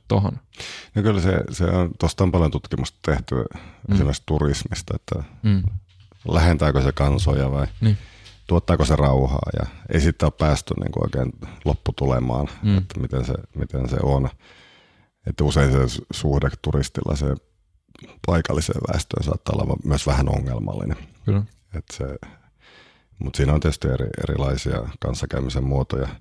Mutta ehkä toi se pääsääntöisesti se vähän menee näin omasta näkökulmasta. Oma näkemys on se, että suurvaltojen se kansallinen intressi se on niin historiallisesti sementoitu. Mm. Se painaa tosi paljon. Ja, ja kun me ajattelimme, että me tuotetaan semmoinen jalkapanta heille, mm. kun, kun, kun käydään kauppaa, tämä keskinäisriippuvuus nousi hyvin mm. tärkeäseen rooliin niin ehkä se ei sitten kuitenkaan sido niin paljon kuin me kuviteltiin. Venäjää pyrittiin niin kuin sitomaan, mm. rakennettiin vielä loppujen lopuksi Itämeren kaasuputkia, joka, joka oli vähän ennenkuulumatonta. Ehkä se vaan lietso Venäjällä sitä ajatusta, että, että heille annetaan tilaa. Mm. Ähm, että, ei, ei, että länsi, niin kuin, länsi on tilanteessa, joka on heille hyvin ongelmallinen. No meille, me, meidän näkökulmasta se oli näin, että kun kylmä sota loppui, me keksittiin ideologista sisältöä sille, mm. että mikä tämä maailma ja henki on, niin sanottu historian lopun maisema. Ja se mm-hmm. oli se, että suurvallat normalisoituu, eli ne luopuu vaateistaan naapureitaan kohtaan ja ne oppii kilpailemaan innovaatiotalouden ehdoilla. Mm. Eli suurvallat voi ottaa vielä yhteen, mutta se tapahtuu niin kuin taloudellisin keinoin ja väestön – kansalaisten elintasoa nostamalla mm. ja uskomuksena oli, että tämä johtaa myös demokratian leviämiseen. Mutta nämähän kummatkin paradigmat nyt on kaatunut ja nyt kysymys on, että mitä ideologista sisältöä me tälle uudelle maailmanajalle keksitään ja kai se on semmoinen vastakkainasettelu, asettelun nouseva maailma, joka sitten pitää keksiä. Nythän Ukrainan sota tuotti meille tämän demokraattisen solidaarisuuden. Mm Ukraina ei saa hävitä. Tätähän kaikki Euroopan johtajat sanovat ja Ukraina taistelee Euroopan puolesta. Eli sota liittyy eurooppalaiseen sielunmaisemaan ja se on niin kuin väline. Kyllä. Väline, että tuo Ronia tuolla taas haukku, se on meidän varoittaja. Ronia! Se kertoo, että ollaan menossa vaikeiden aiheiden äärellä. On, on. Joo, toi on. Ne on vaikeita ja vähän niin kuin synkkiäkin, että tavallaan, että mitä me ollaan nyt opittu ja mm, minkälainen mm. meidän ideologia. Me on koventunut huomattavasti mm-hmm. se, se, että kun sodan uhka on palannut, niin, niin myös historian kopasta löytyy sitten tapoja yrittää niin kuin reagoida siihen. Enkä mä siinä mitään pahana, että Suomessa maanpuolustustahto on 85 prosenttia. Se on hyvin järkevä. Mm. Me ollaan herätty, havahduttu, niin kuin tuo kirjani otsikko on. Mm. Se kertoo siitä. Ja, mutta miten se pidetään niin kuin ulospäin hengittävänä toi, toi niin kuin meidän kansallistunteemme. Mm. Että se ei ole siis käpertyvä, vaan se on siis niin kuin uuden Suomen mm. kansallistunne mm. ja maanpuolustustahto. Ja, ja, ja se ideologinen sisältö liittyy jotenkin siihen. Ei sitä enää voi niin kuin pullonkaan laittaa. Että mm. Kyllä se on, on, on selkeästi niin kuin vahvistunut. Ja kun Suomeen kiertää, jos tilaisuuden nimessä on sana puolustus, niin salit on täynnä. Mm. Mm. Se on, se on niin kuin vissi juttu työjärjestyspuheenvuoro. Mitä jos sä menet rauhoittelemaan Ronjaa ja me haetaan vettä meille? Se voisi olla hyvä. Se voi olla ihan järkevää, koska... Hei, ja sori keskeytyksestä. Meille ei kukaan kerro kelle tai mistä saa ja ei saa puhua, vaan me uskomme siltojen rakentamiseen antamalla reilu mahdollisuus erilaisille ihmisille ja ajatuksille. Tämä ei tee meistä järin houkuttelevaa tai turvallista yhteistyökumppania – mutta kun joku päättää uskoa meihin, me halutaan, että se luottamus palkitaan. Havu on suomalainen perheyritys, joka myy uusiutuvasta luonnon materiaalista, eli puusta, tehtyjä Suomessa suunniteltuja tuotteita. Koodilla HK15 saat kaikista havun kelloista, korvakoruista ja ruseteista 15 prosentin alennuksen sekä aina ilmaisen toimituksen, ja tuet samalla omaehtoista suomalaista journalismia – Käy tsekkaamassa mallistoa osoitteessa www.havuwatches.com ja hyödynnä 15 prosentin alennus koodilla HK15. Äh, niin, va- he- heikoista ja vahvemmista signaaleista. Uh, mielenkiintoista olisi puhua tästä uh, Israelin ja Hamasin ja Palestinan nykyisestä tilanteesta. Mm. Paik- aika paljon kuultu ajatuksia siitä, että tämä joku Egyptin korkeatasoinen turvallisuus uh, tai tiedustelupäällikkö mm. on nimeämätön, mutta on sanonut, että he olisivat silloin – ää, tätä viikkoa ennen varoittaneet Israelia tulevasta hyökkäyksestä. Ja sitten on myöskin, oliko se nyt New York Times vai minkä, minkä juttu, joka kertoi tämmöisestä Hamasin rakentamasta harjoittelukaupungista, mm. joka on niin kopio sellaisesta israelilaista, israelilaista kaupungista tai tukikohdasta tai jostain, johon pitäisi iskeä. Ja tämmöiset kaikki vähän vahvemmat ja sitten vähän heikommat vihjeet ja signaalit on mennyt Israelin, mm, Israelin puolustusvoimien ja Mossadin ja selkeästi myös Yhdysvaltain tiedustelun ohi. Mm. Niin mitä, mitä tästä kaikesta pitäisi ajatella? No se ainakin, että Hamas on selkeästi oppinut toimimaan niin kuin varjoissa paljon mm. paremmin kuin aikaisemmin. Ehkäpä sitten läntiset tiedusteluelimet taas kerran on syyllistynyt siihen helmasyntyyn, että on liikaa ollaan siellä digitaalisessa sfäärissä ja ajatellaan, mm. että sillä se hoituu. Että jos ihmiset tapaa toisiaan kasvotusten semmoisissa tiloissa, jossa ei ole mitään kännyköitä ja muita, niin, mm. niin sinne ei pääse sillä digitaalisella instrumentilla. Eli, eli kykenevät ohittamaan sitä ja, ja siinä varmaan on Mossadilla Yhdysvaltojen tiedustelupalveluilla niin kuin tekemisen paikka, että miten tähän vastataan. Mm. Mutta ei se muutenkaan nyt niin aukotonta ole. Että elokuvista käy semmoinen kuva, että kaikki vähän tiedetään ja, mm. ja, ja, ja Yhdysvallat on niin läsnä kaikkialla. Aika inhimillistä touhua se on. Ja sitten, että miten tiedustelu elimissä sitten viestit, ne heikot signaalit nousee ylöspäin. Ja siinä on se sama, mistä aikaisemmin puhuttiin, että on helpompi ajatella, että huominen on vähän samanlainen kuin tämä päivä. Mm. Että se radikaalin ää, raamien rikkoutumisen hetkiä, niin niitä on tosi tosi vaikea niin kuin ennakoida. Niinhän kävi Yhdysvalloissa silloin syyskuun 11. päivä, että mm.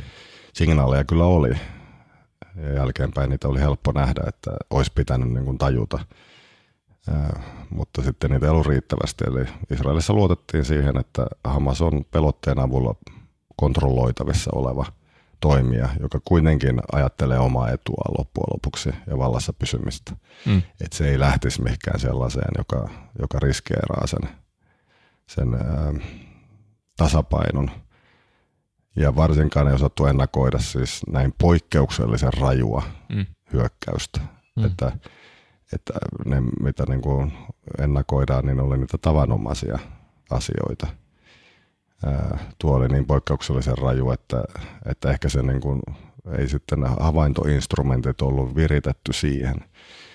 Sitä nähtävästi tuli tätä tietoa. Että täytyy nyt katsoa sitten, kun asiaa tutkitaan, että mm. mitä, mitä, miten mm. se epäonnistuminen tapahtui. Mutta Hamasilla oli suunnitelma, jota oli pitkään mietitty hyvin paljon varmasti Iranin kanssa ja, mm. ja Hisbollahin kanssa – ja, ja keskeinen kysymys silloin on se, että kun ne sen pel- ää, tavallaan sen tasapainon rikko, niin mm. mikä heidän pelinsä siinä on. Ja silloin se vaaran momentti on, on niin kuin laajempi ää, kuin pelkästään, mikä me Suomessa ollaan mm. niin totuttu aina keskittymään Israel-Palestiina. Se on helppo mennä televisio sanoa, että tämä on koston kierre. Mm ja jotain variaatioita siitä. Se ei ole oikeastaan analyysi ollenkaan omasta näkökulmasta, varsinkaan kun se tilanne ei enää tule sieltä niin kuin juurisyistä, mitä, mitkä mm. me ollaan aina liitetty siihen, vaan, mm. vaan se on enemmän siis siellä, siellä ää, Lähi-idän ää, maiden välisissä suhteissa ja vihanpidossa. Iran ei pitänyt siitä, että Israel oli normalisoimassa suhteita Saudi-Arabiaan, mm. se on päivän selvä. Ja sitten ehkä Iranissa ajateltiin, että tämmöinen iso raamin rikkominen toimii heidän edukseen. Ja Hamas äh, oli, oli sitten valmis siihen. Äh, he laskivat sen varaan, että tästä seuraa heille jotain hyvää. Mm. Äh, et, et nyt katsotaan sitten, että Israel ja sitä tukeva länsi mene siis mikä Hamasin ansaa. Mm.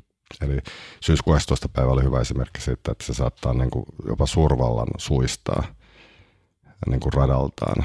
Että sehän oli päivänselvää, että Afganistaniin lähdetään ja se oli oikeutettua ja järkevää ää, tuhoamaan niin kuin iskun tekijöitä.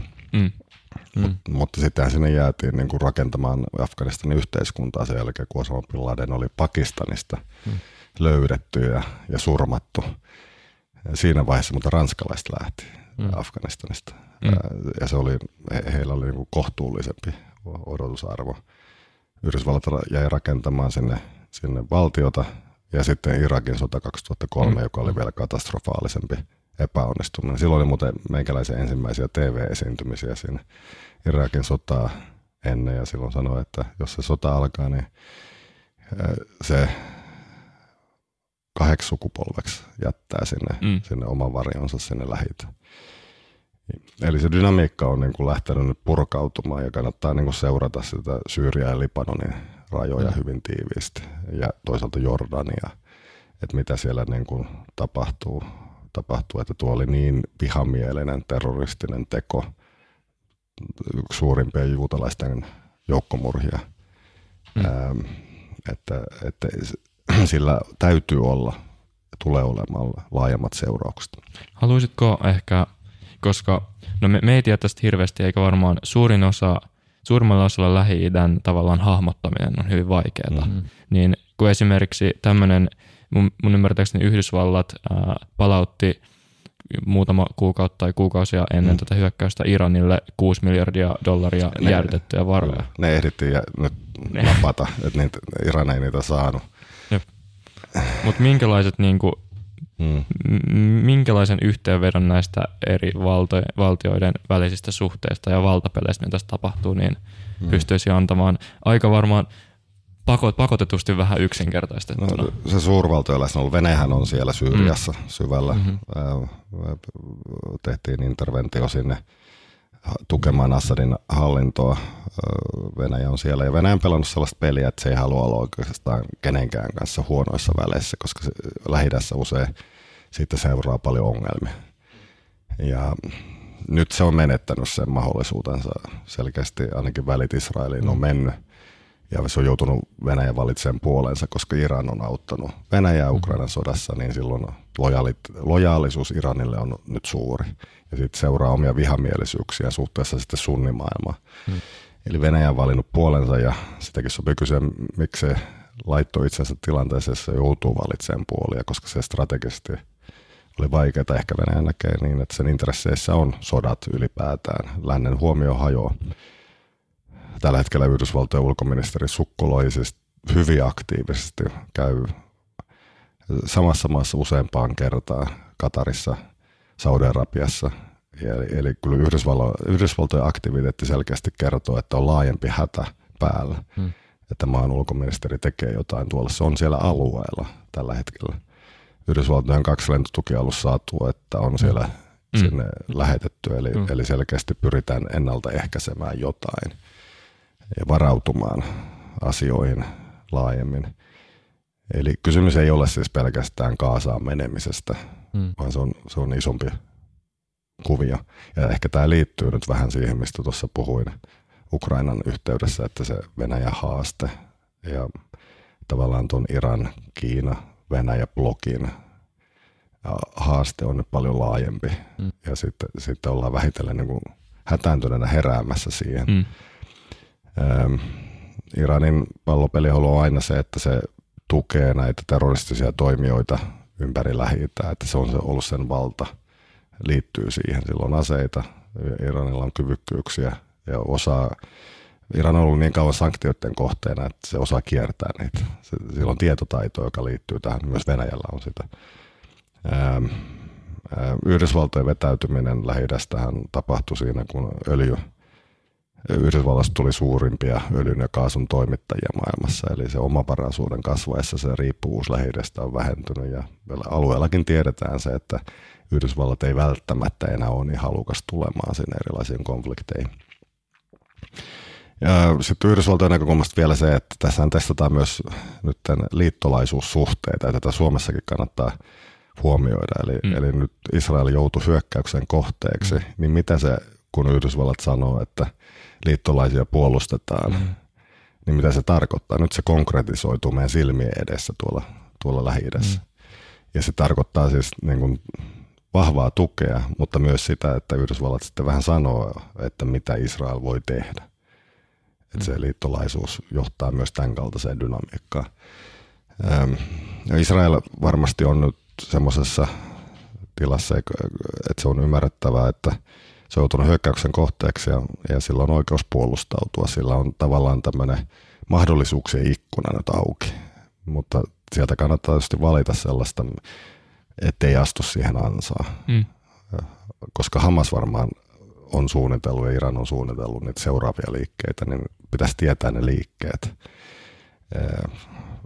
Euroopan tuki on ollut aika varauksetonta Israelille tässä tilanteessa. Tietysti kaikki aina muistuttaa sitten, että siviilejä pitää suojella siellä Kaasan alueella, ää, mutta, mutta siis niin kuin siinä rajoissa sitten voidaan toteuttaa operaatioita ää, Kaasan Hamas-hallinnon alueella.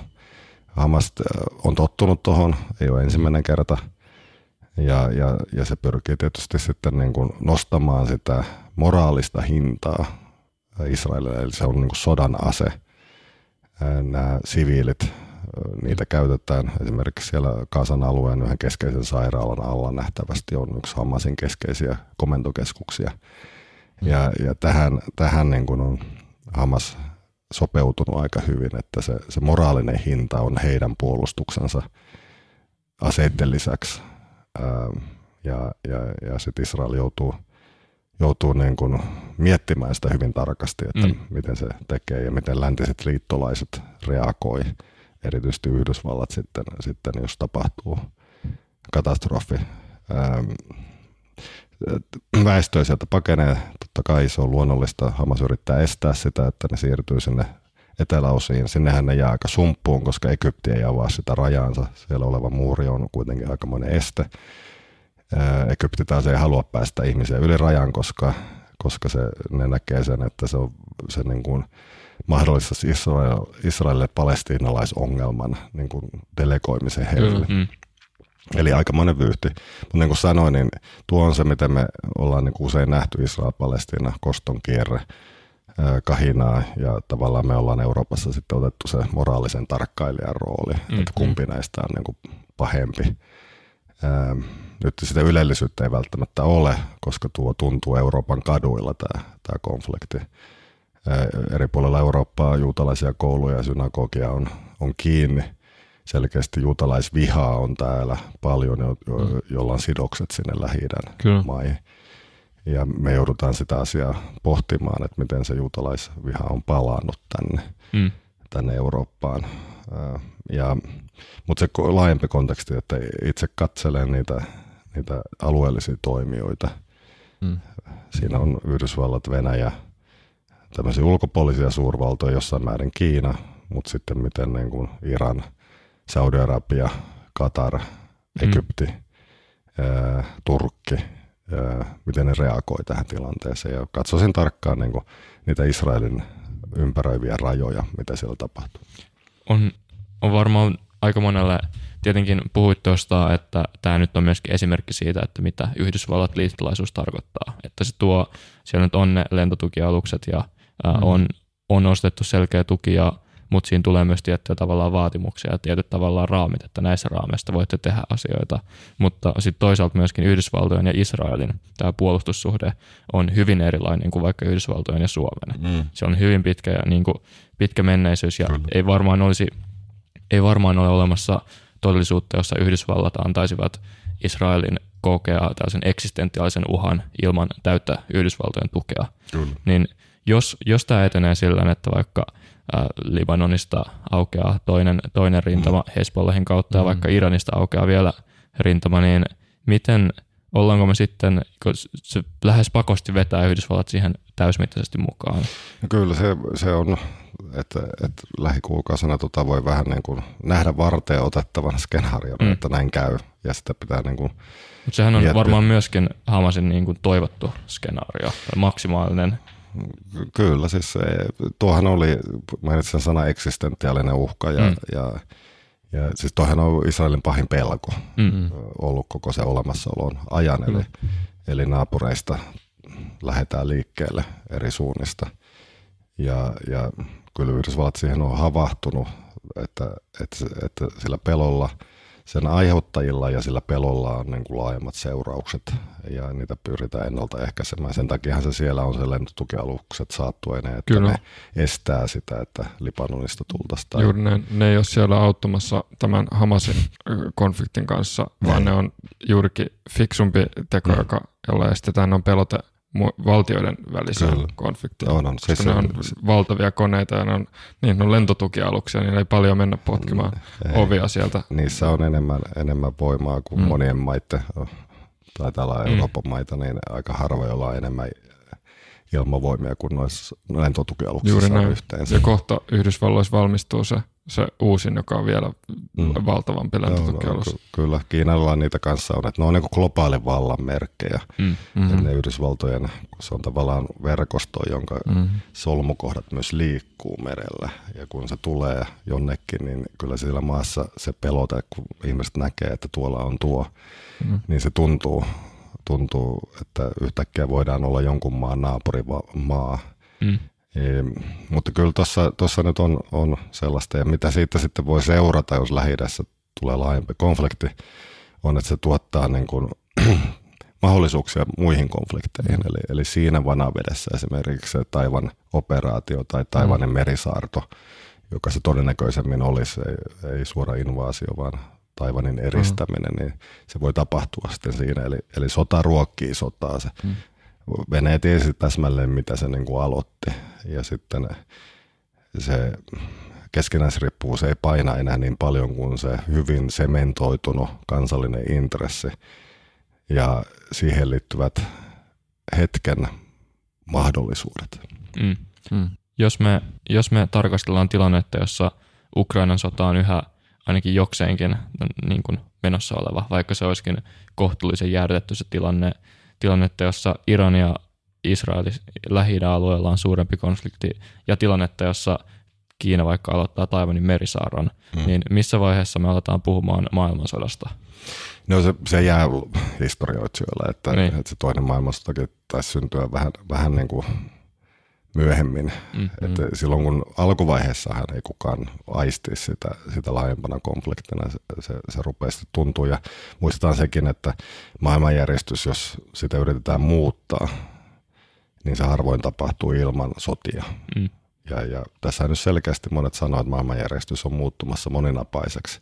Samalla he sanovat, että on sotien aikakausi tulossa. Mm.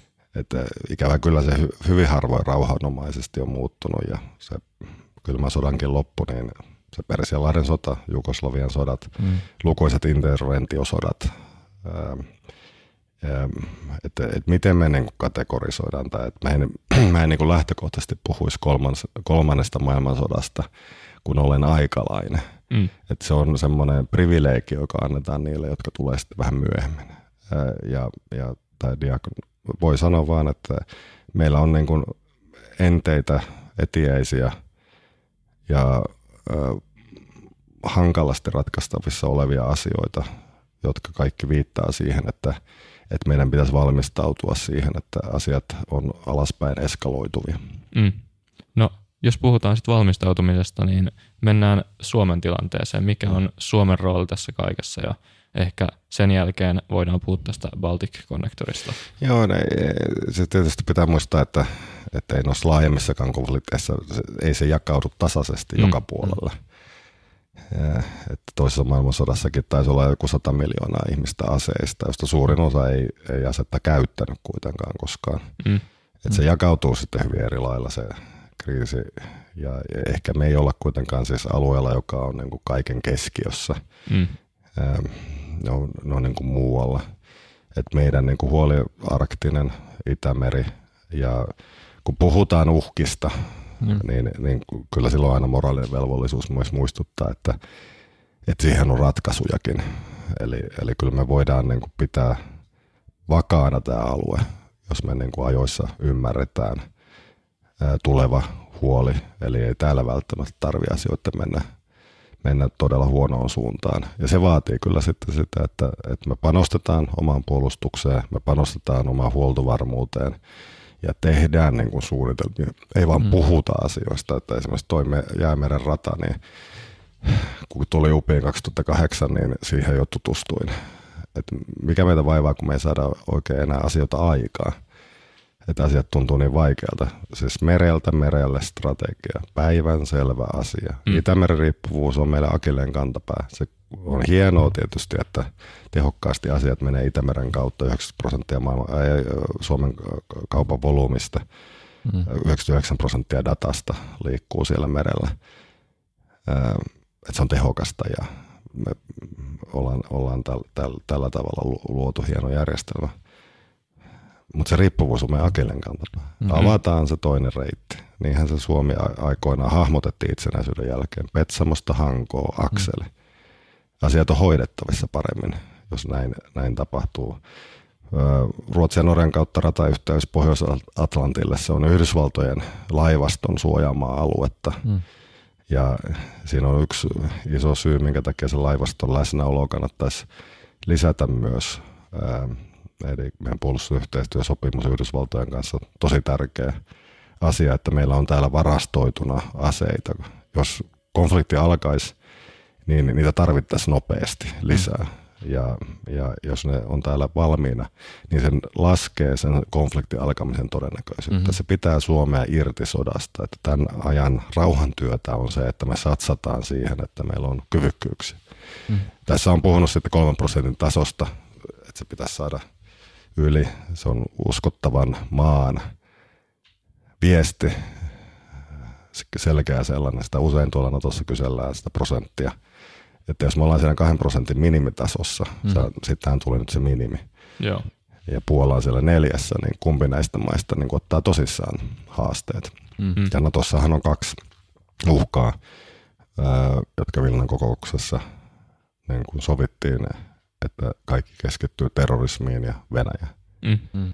Että meillä, sit, se, meillä on se 50 prosentin ö, steikki siitä Venäjän NATO-rajasta. Mm. Mm. Ja, ja kyllä tällä kannattaa tosissaan ottaa. Kyvykkyyksien lisääminen asioiden suhteen on tärkeää ja sen osoittaminen, että me ollaan asioiden päällä.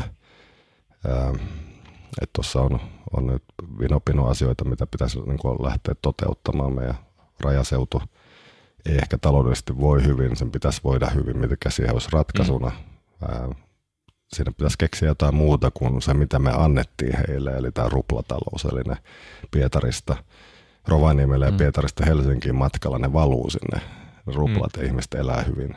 Mutta kun tämä on romuttunut, mitä meille he annettiin, niin pitäisi keksiä joku uusi, mitä siellä voidaan tehdä. Että tuo puolustusvyöhyke, ajattelu itseä kiinnostaa, että, että, että se olisi myös niin kuin tietynlainen erikoistalousalue, erityistalousalue, että siinä, siinä on myös ehkä energiahinta, jolloin tämä energiavyöhyke voitaisiin sinne luoda, mm. jossa siis energia maksaa vähemmän, jotenka sinne saadaan investointeja. Mm. Maksaa vähemmän kuin muualla Suomessa, sekä Lapissa että Itä-Suomessa. Tuo, tuo oli yksi tuollaisista ke- kehitettävistä asioista, mutta onko mit, mitä, mitä muuta, toi nyt myöskään suoranaisesti meidän tällaiseen eksistentiaaliseen turvallisuuteen no siis se, liittynyt. Se, on, se eksistentiaalinen turvallisuus pelotteen avulla pidetään yllä, että siis sitä hyökkäystä ei tänne mm-hmm. koskaan suuntaudu, joka todennäköisesti on osa jotain laajempaa. Ähm, eli ei Venäjällä tarvitse olla erityisiä syitä tulla Suomeen, vaan se on osa jotain yleisempiä syitä. Ei mm. Hitlerkään, ei hän vihannut Pelkiaa, mm. mutta hän näki Pelkiaa erinomaisena reittinä koukata sinne Masinolinjan taakse. Että me liikaa keskitytään, että ei Venäjällä ole mitään syitä tänne tulla. Katsokaa karttaa, missä tilanteissa ja miten niitä mm. voisi olla näitä yleisiä syitä. Sitten tietysti nämä Venäjän kiusa ja haitta. Että Venäjän tykkää siis kiusata tekemällä erilaisia näännyttäviä toimia, jotta sitten me pysyttäisiin erossa Venäjän asioista. Mm-hmm. ne liittyy erityisesti Ukrainaan. On hyvä aina, kun Venäjä tekee jotain, niin signaloida sitä Ukrainan tuen jatkuvuutta. Se on mm. niin kuin vastalääke siihen. Sanktioita pitää vahvistaa aina, kun Venäjä tekee jotain. mitään sovinnoelettä ei kannata laittaa, koska silloin Venäjä pääsee päämääränsä ja ymmärtää Suomen heikkona. Ahvenanmaan konsulaatti pitäisi lakkauttaa, sillä on ainoastaan niin kuin vakoiluun liittyvä funktio siellä Ahvenanmaalla. Siellä on keskeisiä esimerkiksi meidän merikaapelit, datakaapelit menee sieltä. Meidän pitäisi ottaa tosissaan myös siinä suhteessa, että, että kaasuputket ja kaapelit, ne on myös sensoreita. Niillä tiedustellaan, mitä putken lähettyvillä tapahtuu, mutta myös seurataan asioita laajemmin. Eli, ja meillä on jopa tuote. Nokia tekee niitä kaapeleita, jos on mm-hmm. sensorit. Että mikä tässä niin kuin, asian pitäisi olla aika yksi, yksi oikone. Mm.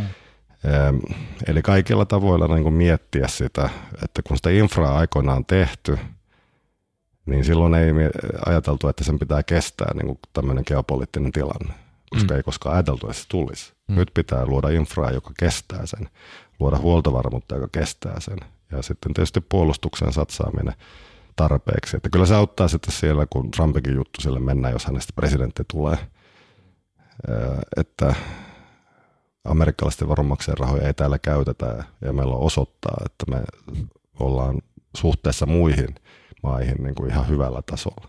Kyllä. Et se, se prosentti on tavallaan oma kyvykkyytensä niin. ja tämä pitäisi myös oivaltaa. Ähm, äh, eikä se tarkoita, tarkoita nyt niin, kuin niin kauhean mittavia investointeja, mutta se on se peruskallio. Ei se ole poissa terveydenhoidosta, se on se eksistentiaalinen puoli mm. asioissa. Mm ei se ole poissa koulujärjestelmästä, vaan se on vapaa yhteiskunnan niin kuin keskeinen puolustus. No mutta mistä, mistä se sitten Haluatko tuon puhelimen tsekata? Onko se... Oh, Soiko mulla puhe? Ah. Naapuri harjoittelee pianoa. Oh, Täällä on no niin. Mä jatkuva, jatkuva ja ei mulla ole kaunis. niin. Eihän tuohon heräise. Tuo on ihan totta. Mutta äh, kun mainitsit, että ei, ei olisi sitten äh, sote, sotesta leikattaisi tai koulutuksesta, mutta aina, aina kuitenkin raha on pois, pois jostain, niin onko sulla ajatuksia siitä, että mikä... Se, jos sä näyttelee nolla, nollasumopelinä ja ehkäpä silloin aikoinaan, kun puolustuksesta leikattiin Suomessa, mm. ollaanhan me puolustusmenoja myös supistettu, mm. sodan ja vahvuutta laskettu. Ja et voihan sen ajatella näinkin. Ja, ja aikoinaan ajateltiin, että jos vaikka 10 prosenttia vuodessa leikattaisiin, niin mentäisiin sinne 1 prosentin tasolle. Mutta kyllä näinä aikoina tavallaan se puolustusvajeen synnyttäminen on kajoamista siis siihen Suomen koskemattomuuteen. Se ei ole rauhantyötä, mm. se on itse asiassa sodan mahdollisuuden nostamista. Että kyllä mä pitäisin aina tämän rahan, että nämä varat, niin kuin semmoisen asian, että itsensä kunnioittavalla Suomella se asia pitää olla aina kunnossa. Mm. Ja jos joku sanoo, että, no, että se laskee meidän terveydenhoidon tasoa sitten, ei se pitkällä tähtäimellä sitä sitten loppujen lopuksi lop, ää, laske, jos me ollaan itsensä kunnioittava maa, niin luulen, että niille perustoille voidaan saada tänne investointeja, tänne voidaan saada houkuttelevuutta. Mua vähän pelottaa se, että me ei ymmärretä, että me ollaan niin itse tyytyväisiä siitä, että hei, mm. mehän saatiin toi, sidottua toi sota tuonne Ukraina. Mm. Että nyt me vaan niin kuin aika saniteettisesti sinne viedään omia varastojamme. Ähm, ei se noin mene, siis epävarmuus, sota on radikaalia epävarmuutta. Ja se epävarmuus saattaa vähän tulla hiipien sisään. Hmm. Eli, eli kun, kun me eletään täällä Venäjän pitkällä rajalla, niin, niin se tuottaa ulkoisten katsojen silmissä jo heti sen, että me ollaan haasteiden edessä hmm. tulevaisuudessa. Moni amerikkalainen iso eläkesijoituslaitos esimerkiksi voi ajatella, että jos tuonne sijoitetaan johonkin 30 vuodeksi varoja, mm. niin onkaan toi se paras mahdollinen paikka. Että se on jo tapahtunut se sodan eskalaatio.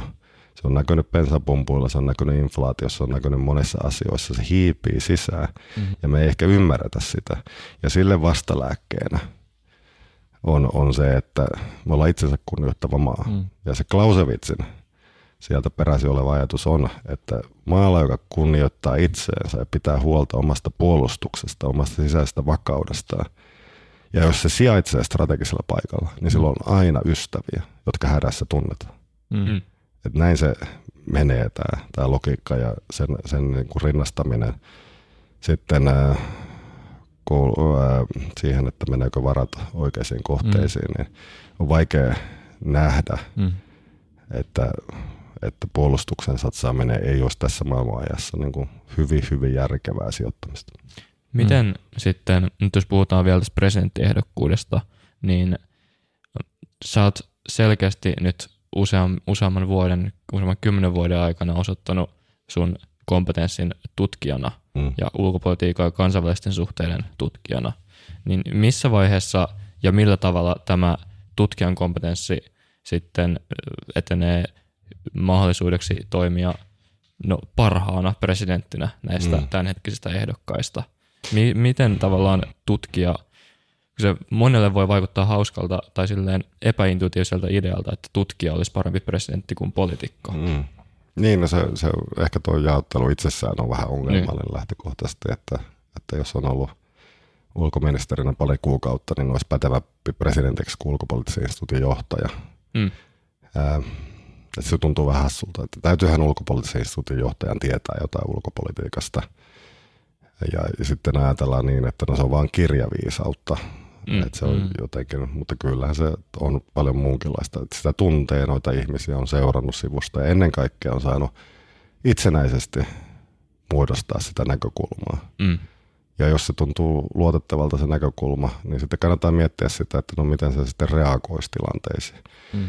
No se ehkä on kun ajatellaan presidentinvaaleja nyt se tärkein kysymys. Onko meillä suunnitelmaa, onko meillä näkemystä, mitä tulee tapahtumaan jatkossa, mihinkä meidän pitää satsata, vai onko meillä vaan se, että, että hei, mitä ikinä tapahtuu, niin sitten sumplitaan se siinä tilanteessa. Mm. Ja kuka olisi paras tämmöinen sumplia, mm. joka voi, voi niin kuin hypätä niin kuin kehiin. Itse näkisin, että se suunnitelma pitää olla päivänä yksi. Ja se ei voi perustua sille, että että niin kuin tuossa sanoin, että moni poliitikkosukupolvi vähän epäonnistui siinä Venäjän uhan havaitsemisessa ja rajoittamisessa mm. ja enemmän manageeras kuin oli strateginen. Niin sen pitää perustua strategiselle näkemykselle ja presidentin vaaleihin liittyvässä keskustelussa just tätä strategista näkemystä kannattaisi punnita, koska se, se on se, joka mahdollistaa sen, että tilanteisiin voidaan ennalta varautua, mm. että mikä se näkemys on. Onko se se, että asiat tässä niin kuin asettuu, vai onko se se, että vielä pahempaa saattaa olla tulossa ja on suunnitelma, että miten se siihen niin kuin voidaan vastata. Et sitä kehottaisin ihmiset, ihmisten puntaroivan että se CV, joo, se on, se on niin kuin tärkeä. Mm. Mutta mm. pisinhän se CV on, on varmaan niillä ihmisillä, jotka ovat kaikkein pisimpään pelissä. Mm-hmm. Ja Amerikassahan tämä on, mitä Biden käyttää, että hei, hän on 80, mutta hän on tosi pitkä CV, että miksi te äänestä häntä. Mm-hmm. Ei se ihan noin, noin mene. Muuttuneisiin mm. tilanteisiin tarvitaan myös silloin tälle uutta näkemystä ähm, asioiden su- äh, suhteen. Mm. Ja ihmisten kannattaa punnita sitä, että miten, mitä he tietävät, mit, mitä he ovat tehneet ja mm. mitkä heidän, heidän niin kuin kykynsä tuottaa tätä suunnitelmallista strategista varautumista muuttuviin tilanteisiin. Mm. Niin, niin mikä se kyvykkyys tässä suhteessa on. Tietysti johtaminenhan on myös, ulkopolitiikan johtaminen on myös mm. inhimillinen asia. Sitten kannattaa katsoa nyt johtamismeriittejä, minkälainen johtaja on. Ää, ää, eli tuossa vaikka nyt tämä, että kuuntelee toisia, mm. kriittisiä mm. näkökulmia saa olla. Ää, itse on aina, aina ollut etuoikeutettu sillä, että on ympärillä ihmisiä, jotka osaa olla kriittisiä. Mm. Se, mikä Putinille tapahtui, oli se, että hän on luonut sen pelon kulttuurin sinne Venäjälle, että hänelle ei uskallettu sanoa mm. tosiasioita, vaan sanottiin, mitä hän haluaa kuulla. Ja se on mm. kyllä kummallista, mitä tiedusteluupseeri entinen syyllistyy tällaiseen räikeäseen virheeseen. Eli kriittisesti suhtaudutaan ja keskustellaan Suomessa näistä asioista ja sitten niin kuin puntaroidaan, mikä mm. on järkevää ja sen jälkeen tietysti implementoidaan. Mm. Eli, eli on olemassa ihmisiä, jotka kykenee sitten siihen, että, että asiat voidaan niin kuin toteuttaa. Jep, mutta nyt, nyt me kuitenkaan, me ei olla kuitenkaan tilanteessa, jossa on UPin johtaja sitten pari kuukautta ulkoministerinä olleita tahoja, vaan kaksi tällä hetkellä johdossa oleva ehdokasta on Haavisto ja Stubb, joilla molemmilla on kattava kokemus ulkopolitiikasta ja sitten se, mitä usein kuulee, kun vertailee sun ehdokkuutta mm. näiden muiden ehdokkuuksiin, on se, että heillä on sellaista kokemusta ulkopoliittisesta päätöksenteosta mm. ja siitä päätöksentekoprosessista, jota ei pysty saamaan, ellei mm. ole mukana sitä päätöksentekoa. Niin, se kokemus voi olla enkä tässä puhu heistä yhtään mm. mitään. Että, että yleisellä tasolla kokemus voi olla huonoa tai hyvää. että kannattaa katsoa hedelmistä ja se puu aina tunnetaan, että mitä kaikkea on sitten tapahtunut mm. ja, ja, ja mitä tuo, tuo mysteerinen, salamyhkäinen taito sitten itse asiassa vaatii. Mm. Mm. Ähm, että kun ajattelee, että se suomalainen perinne on tietynlainen ja siinä tehdään asioita tiettyjen säännönmukaisten tapojen mukaan. Mm. Ei se ihan niin kuin hiukkasfysiikkaa kuitenkaan ole. Että, totta kai siinä vaikuttaa ne yleiset taidot, kyvyt ää, kuunnella, katsoa, muodostaa järkeviä ää, johtopäätöksiä niistä. Eikä ne niin hirveän kaukana kyllä ole siitä, mitä itse teen niin kuin päivätyökseni. Eli mm. havainnoin. Eikä tuo politiikan neuvonantaminen – se vaatii aika paljon sen ymmärrystä, että ketä nämä toimijat on. Mm. Ja kysymys kuuluu, että onko se dismeriitti, onko se huono mm. asia, mm. että on tutkijataustainen ihminen.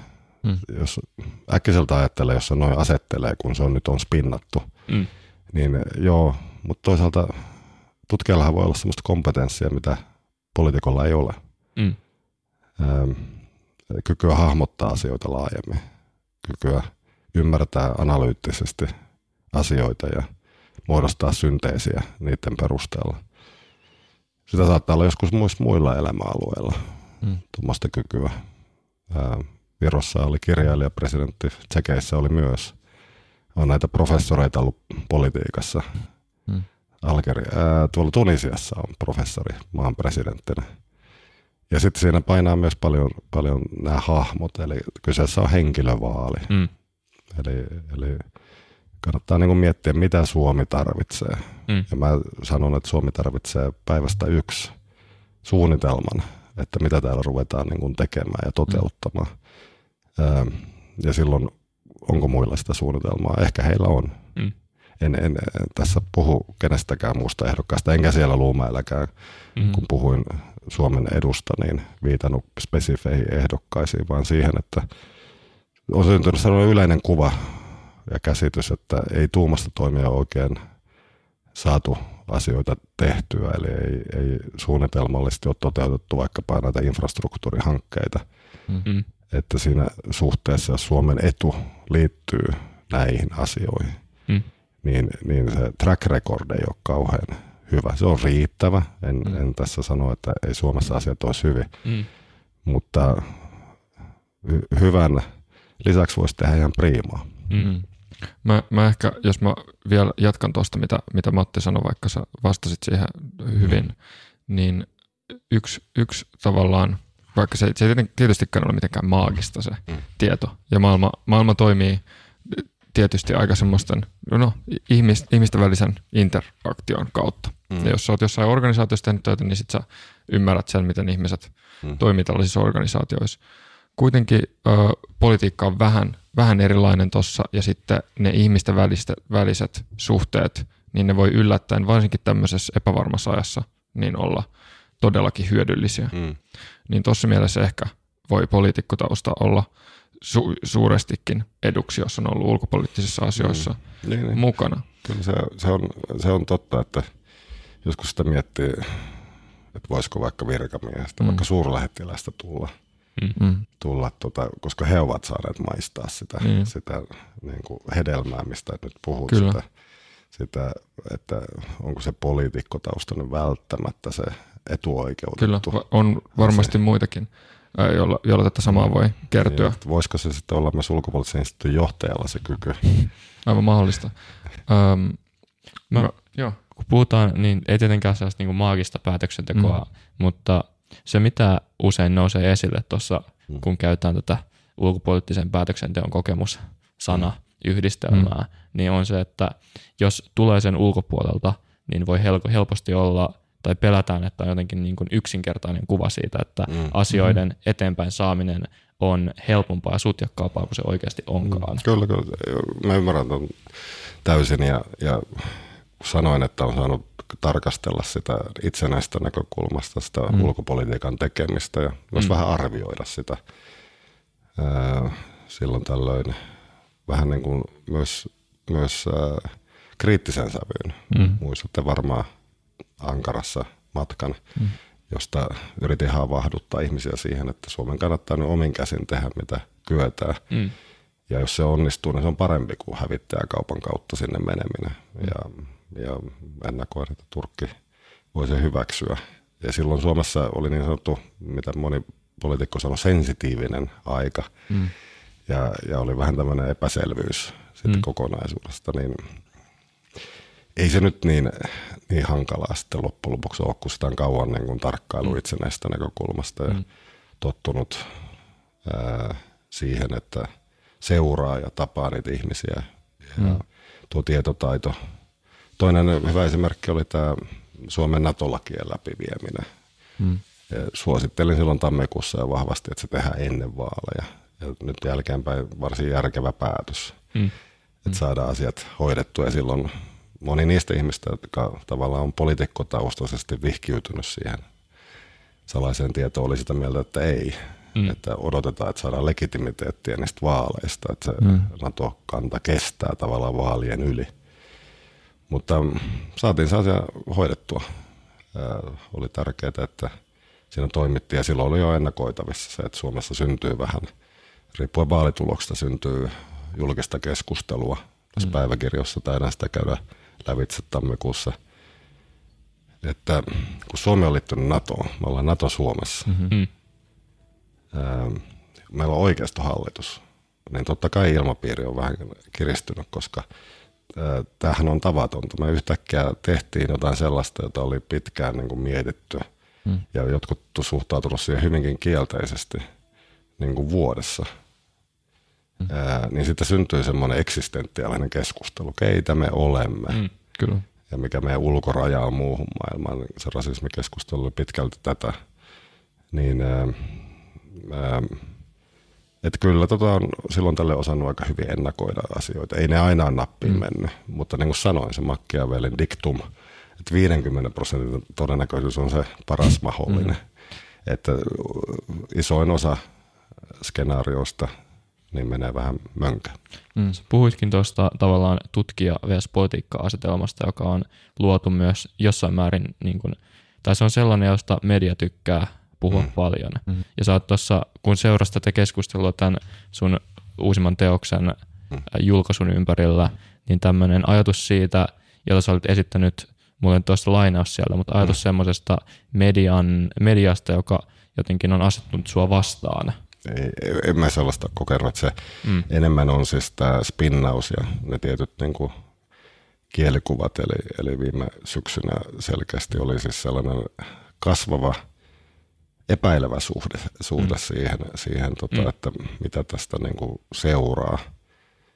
Ja ne kielikuvat oli Mika Autolla viettelee, villitsee, mm. ää, ja sitä pohti niin kuin itsekin. Ja totta kai siis sitä median suhdetta mm. pitää aina niin kuin miettiä ja kriittisesti havainnoida. Paljon on spinnausta totta mm-hmm. kai, mm. että, että saadaan syntymään joitain tiettyjä käsityksiä ihmisistä ja, ja, ja niiden vastaan taistelu on aika vaikeaa. Mm. Et sitä tuossa pohdiskelen paljon, että, mm. että tietysti mediassa niin kuin se huomioidaan se – se mediakritiikki, mutta ei se ole millään lailla niin kuin kauhean hostiilia. Mm, että mm. Aika nätisti tuossa käsittelen noita mm. asioita ja hyvä, että maassa on niin kuin vapaa lehdistö. Mutta totta kai sitä silloin tällöin voi tiettyjä ilmiöitä mm. kritisoida. Mm. että se liittyy myös vaalivaikuttamiseen, eli joskus me ei huomata Suomessa, kun me ollaan tohinassa vähän niin kuin omista prosesseista, että mm-hmm, joku voi tuupaa, tuupata sieltä. Vähän niin kuin silloin 2016 Yhdysvaltojen mm. vaalissa, että ei se tarvinnut olla edes iso operaatio, niin saatiin Trumpille vähän lisää ääniä ja saatiin mm. demokraattista heikkoutta. Mm. Toinen, toinen niin kuin kritiikkihän liittyy siihen demokratiakuvaan. No mulla on siis sellainen käsitys, että äh, demokratian, ää, äh, demokratioiden ulkopolitiikan pitää olla – aina aika yksimielistä. Että on hyvä, Kyllä. että on niitä pitkiä linjoja. Mm. Ja semmoinen kansalaispedagogiikka, jossa selitetään ihmisille, että minkä takia Suomi te- toimii näin mm. ja tekee näin, niin se on hyveellistä, että, että joku kritisoi sitä, että en anna niin kuin tarpeeksi painoa tähän tämmöiseen äänisyyteen. Mutta ulkopolitiikassa niin äänisyys ei välttämättä aina ole – ole niin kuin se asia. Mm. Meidän pitää sisäisesti keskustella asiat niin, että ulkopoliittisesti oltaisiin aika yksituumaisia, ettei Suomen mm. ulkopolitiikka vaihtele kovin rajusti. No mutta nyt me ollaan tilanteessa, jossa me lähestytään loppua ja Kyllä. voisi ehkä, nyt on kuitenkin äh, Haavisto ja Stub on selkeästi kärjessä ja mm-hmm. tässä sun varmaan seuraavan ensimmäisen tavoitteena on päästä mukaan toiselle kierrokselle. Mm.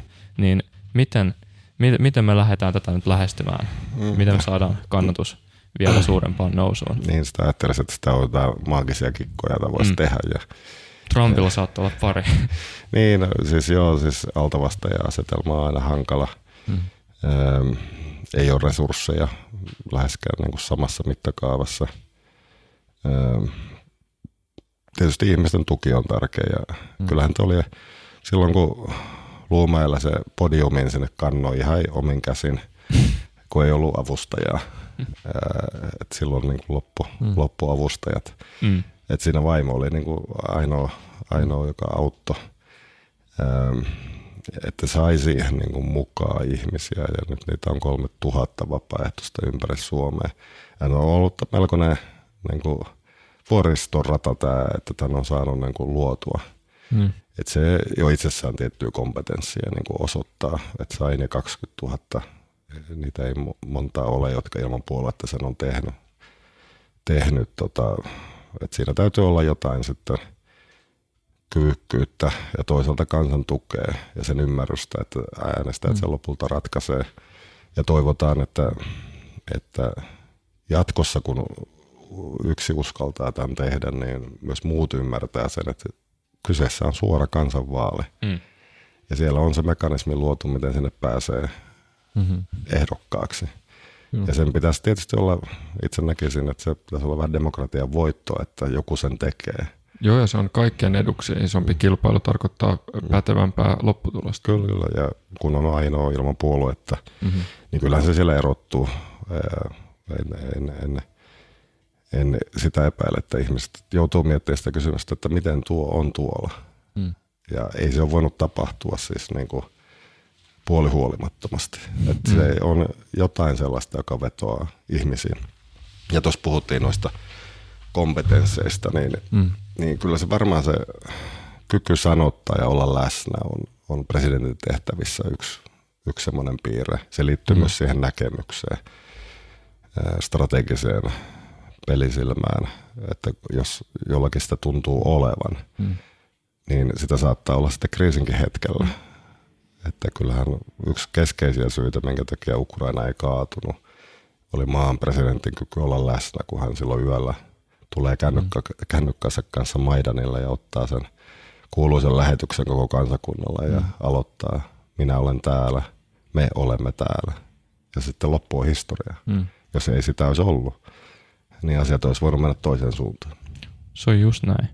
Haluatko, me otetaan usein lopuksi antaa vieraalle mahdollisuus antaa pari ehdotusta jostain kirjoista tai podcasteista tai elokuvista tai mikä ei. ikinä nyt.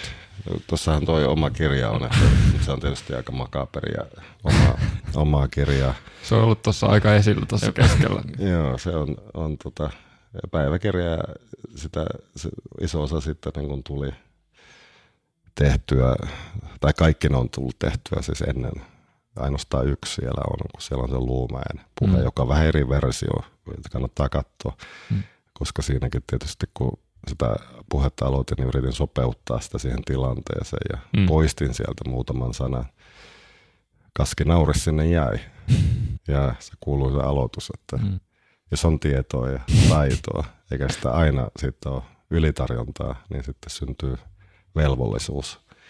Ja, ja, ää, mutta noita muita kirjoja, niin niitä tietysti on täällä paljon. Muu huomasi tuon Wittgensteinin kirja. Rakkain kirja mulla on kyllä isäni väitöskirja työssä käyttämä Wittgensteinin filosofisia tutkimuksia. Mm-hmm. Vanhemman Wittgensteinin nerokas työ, mm. jossa hän kiistää kirjan, jonka hän on nuorempana kyllä. kirjoittanut ja kummatkin on maailman kuulu, kuuluja. Traktaatus oli väärässä kyllä. Joo. Traktaatus oli väärässä ja hän toi niinku uuden mm-hmm. tavan ajatella kielestä ja mielestä. Ja siis rakkainta siinä kirjassa ei ole niinkään Ludwig Wittgensteinin kaikki nerokkaat sanat, vaan se, että isäni on tussittanut, alleviivannut, tehnyt muistiinpanoja mm. marginaaleihin. Ja niin siinä voi olla dialogisessa suhteessa – käydä keskustelua oma isänsä kanssa. Mm. Hänen mielensä ei ole enää läsnä, mutta sillä kirjassa se on. Ja, ja tuo on semmoinen kirja, jota vai, ei voi olla ilman. Sitten on noita muita, muita tommosia. Mä tykkään lukea novelleja. Täällä on paljon novellikokoelmia. Luen vaimolleni ääneen iltaisin lyhyitä tarinoita. Mm. Vaimo nukahtaa usein kesken ja, ja itsekin, itsekin rupeaa väsyttämään. Mutta aina sitä niin kuin haluaa nähdä, että miten se tarina loppuu. Mm. Eli, eli kyllä niin kuin James Soisin ää, romaanit. Juhani Aho on lempikirjailija, suomalainen. Ää, tykkää hänen teoksistaan, kun ne liittyy aina tiettyyn maailmanhetkeen ja uuden syntymiseen. Mm. Ja miten ihmiset on ensin vähän täpinessä, että mitä hän tuostakin seuraa, mutta sitten yhtäkkiä on, se onkin joka päivästä käytäntöä. Mm että mieli muuttuu. Että ton kaltaisia kirjoja luen paljon musiikista, niin sitä kuuntelen aika paljonkin. Siellä on niitä tiettyjä biisejä. Kerranhan se elämäni biisi oli jo kerroin, eli se on se keskitysleirikokemuksesta kertova kaunein mahdollinen kappale, mikä on tehty. Eli kuinka kaunis on rakkainen, katsokaa. Hmm. Ja se pysäyttää, kun sen kuuntelee se liikuttaa ja se vie mielen siis sen inhimillisen kokemuksen äärelle, että mm. mitä se äärimmäinen väkivalta voi olla. Mm. Ja Ukrainan sodassakin en usein analysoinut tankkien liikkeitä, vaan katsoin niitä ihmisten kohtaloita, mitä siellä, siellä tapahtui, jotka yritti siinä ympäristössä, vaikkapa nyt siellä Kiovan pohjoispuolella, mies kameran kanssa ilman asetta, mm mitä ukrainalaiset kutsuu, ja kutsuu vieläkin helvetin porteiksi siellä Putsan seudulla, missä se venäläisten päävoima törmäsi siihen ukrainalaisten mm. niin kuin vastarintaan. Hän oli kameransa kanssa siellä ottamassa kuvaa. joka piti pysäyttää sota. Se oli hänen elämäntyönsä. Hmm. Hänet tapettiin, kidutettiin ja tapettiin. Ja ne kuvat, mitkä hän otti, niin, niin niitä silloin tällöin selaan, kun haluaa niin kuin päästä vereslihalle ja päästä siihen, että ymmärretään oikeasti, mitä sota on. Hmm. Kuva vanhuksesta, joka on maannut pari päivää huoneessa kuolleena. Ja siinä on koira vieressä. Ihmisen paras ystävä. Se on kiinni pöydässä remmillä. Ja se katsoo se koira sitä kameraa. Ja ne silmät, ne kuvastaa jotain sellaista, joka on pysäyttävä. Ei se mm. sotaa pysäyttänyt, mutta kyllä sen pitäisi värisyttää sielua. Hän, hän antoi tällaisen lahjan ja tuollaista kuvastoa niin kannattaa selata. Ei kaikkien mutta jos haluaa tota ymmärtää ja selittää ja sanottaa, niin, ja ulkopoliittisen päätöksentekijä hmm. pitää ymmärtää, mistä hän puhuu. Päästä vähän niin kuin kärryille maailmasta. Ja se on juuri se, joka saattaa joltakin poliitikotaustaiseltakin niin kuin unohtua, koska hän on kiireessä kokousten aikatauluja, agendojen ja erilaisten tekstien kanssa, joita katsotaan ja mm. stilisoidaan. Että mistä tästä niin kuin kaikkein, kaikkein, kaiken äärellä loppujen lopuksi on kyse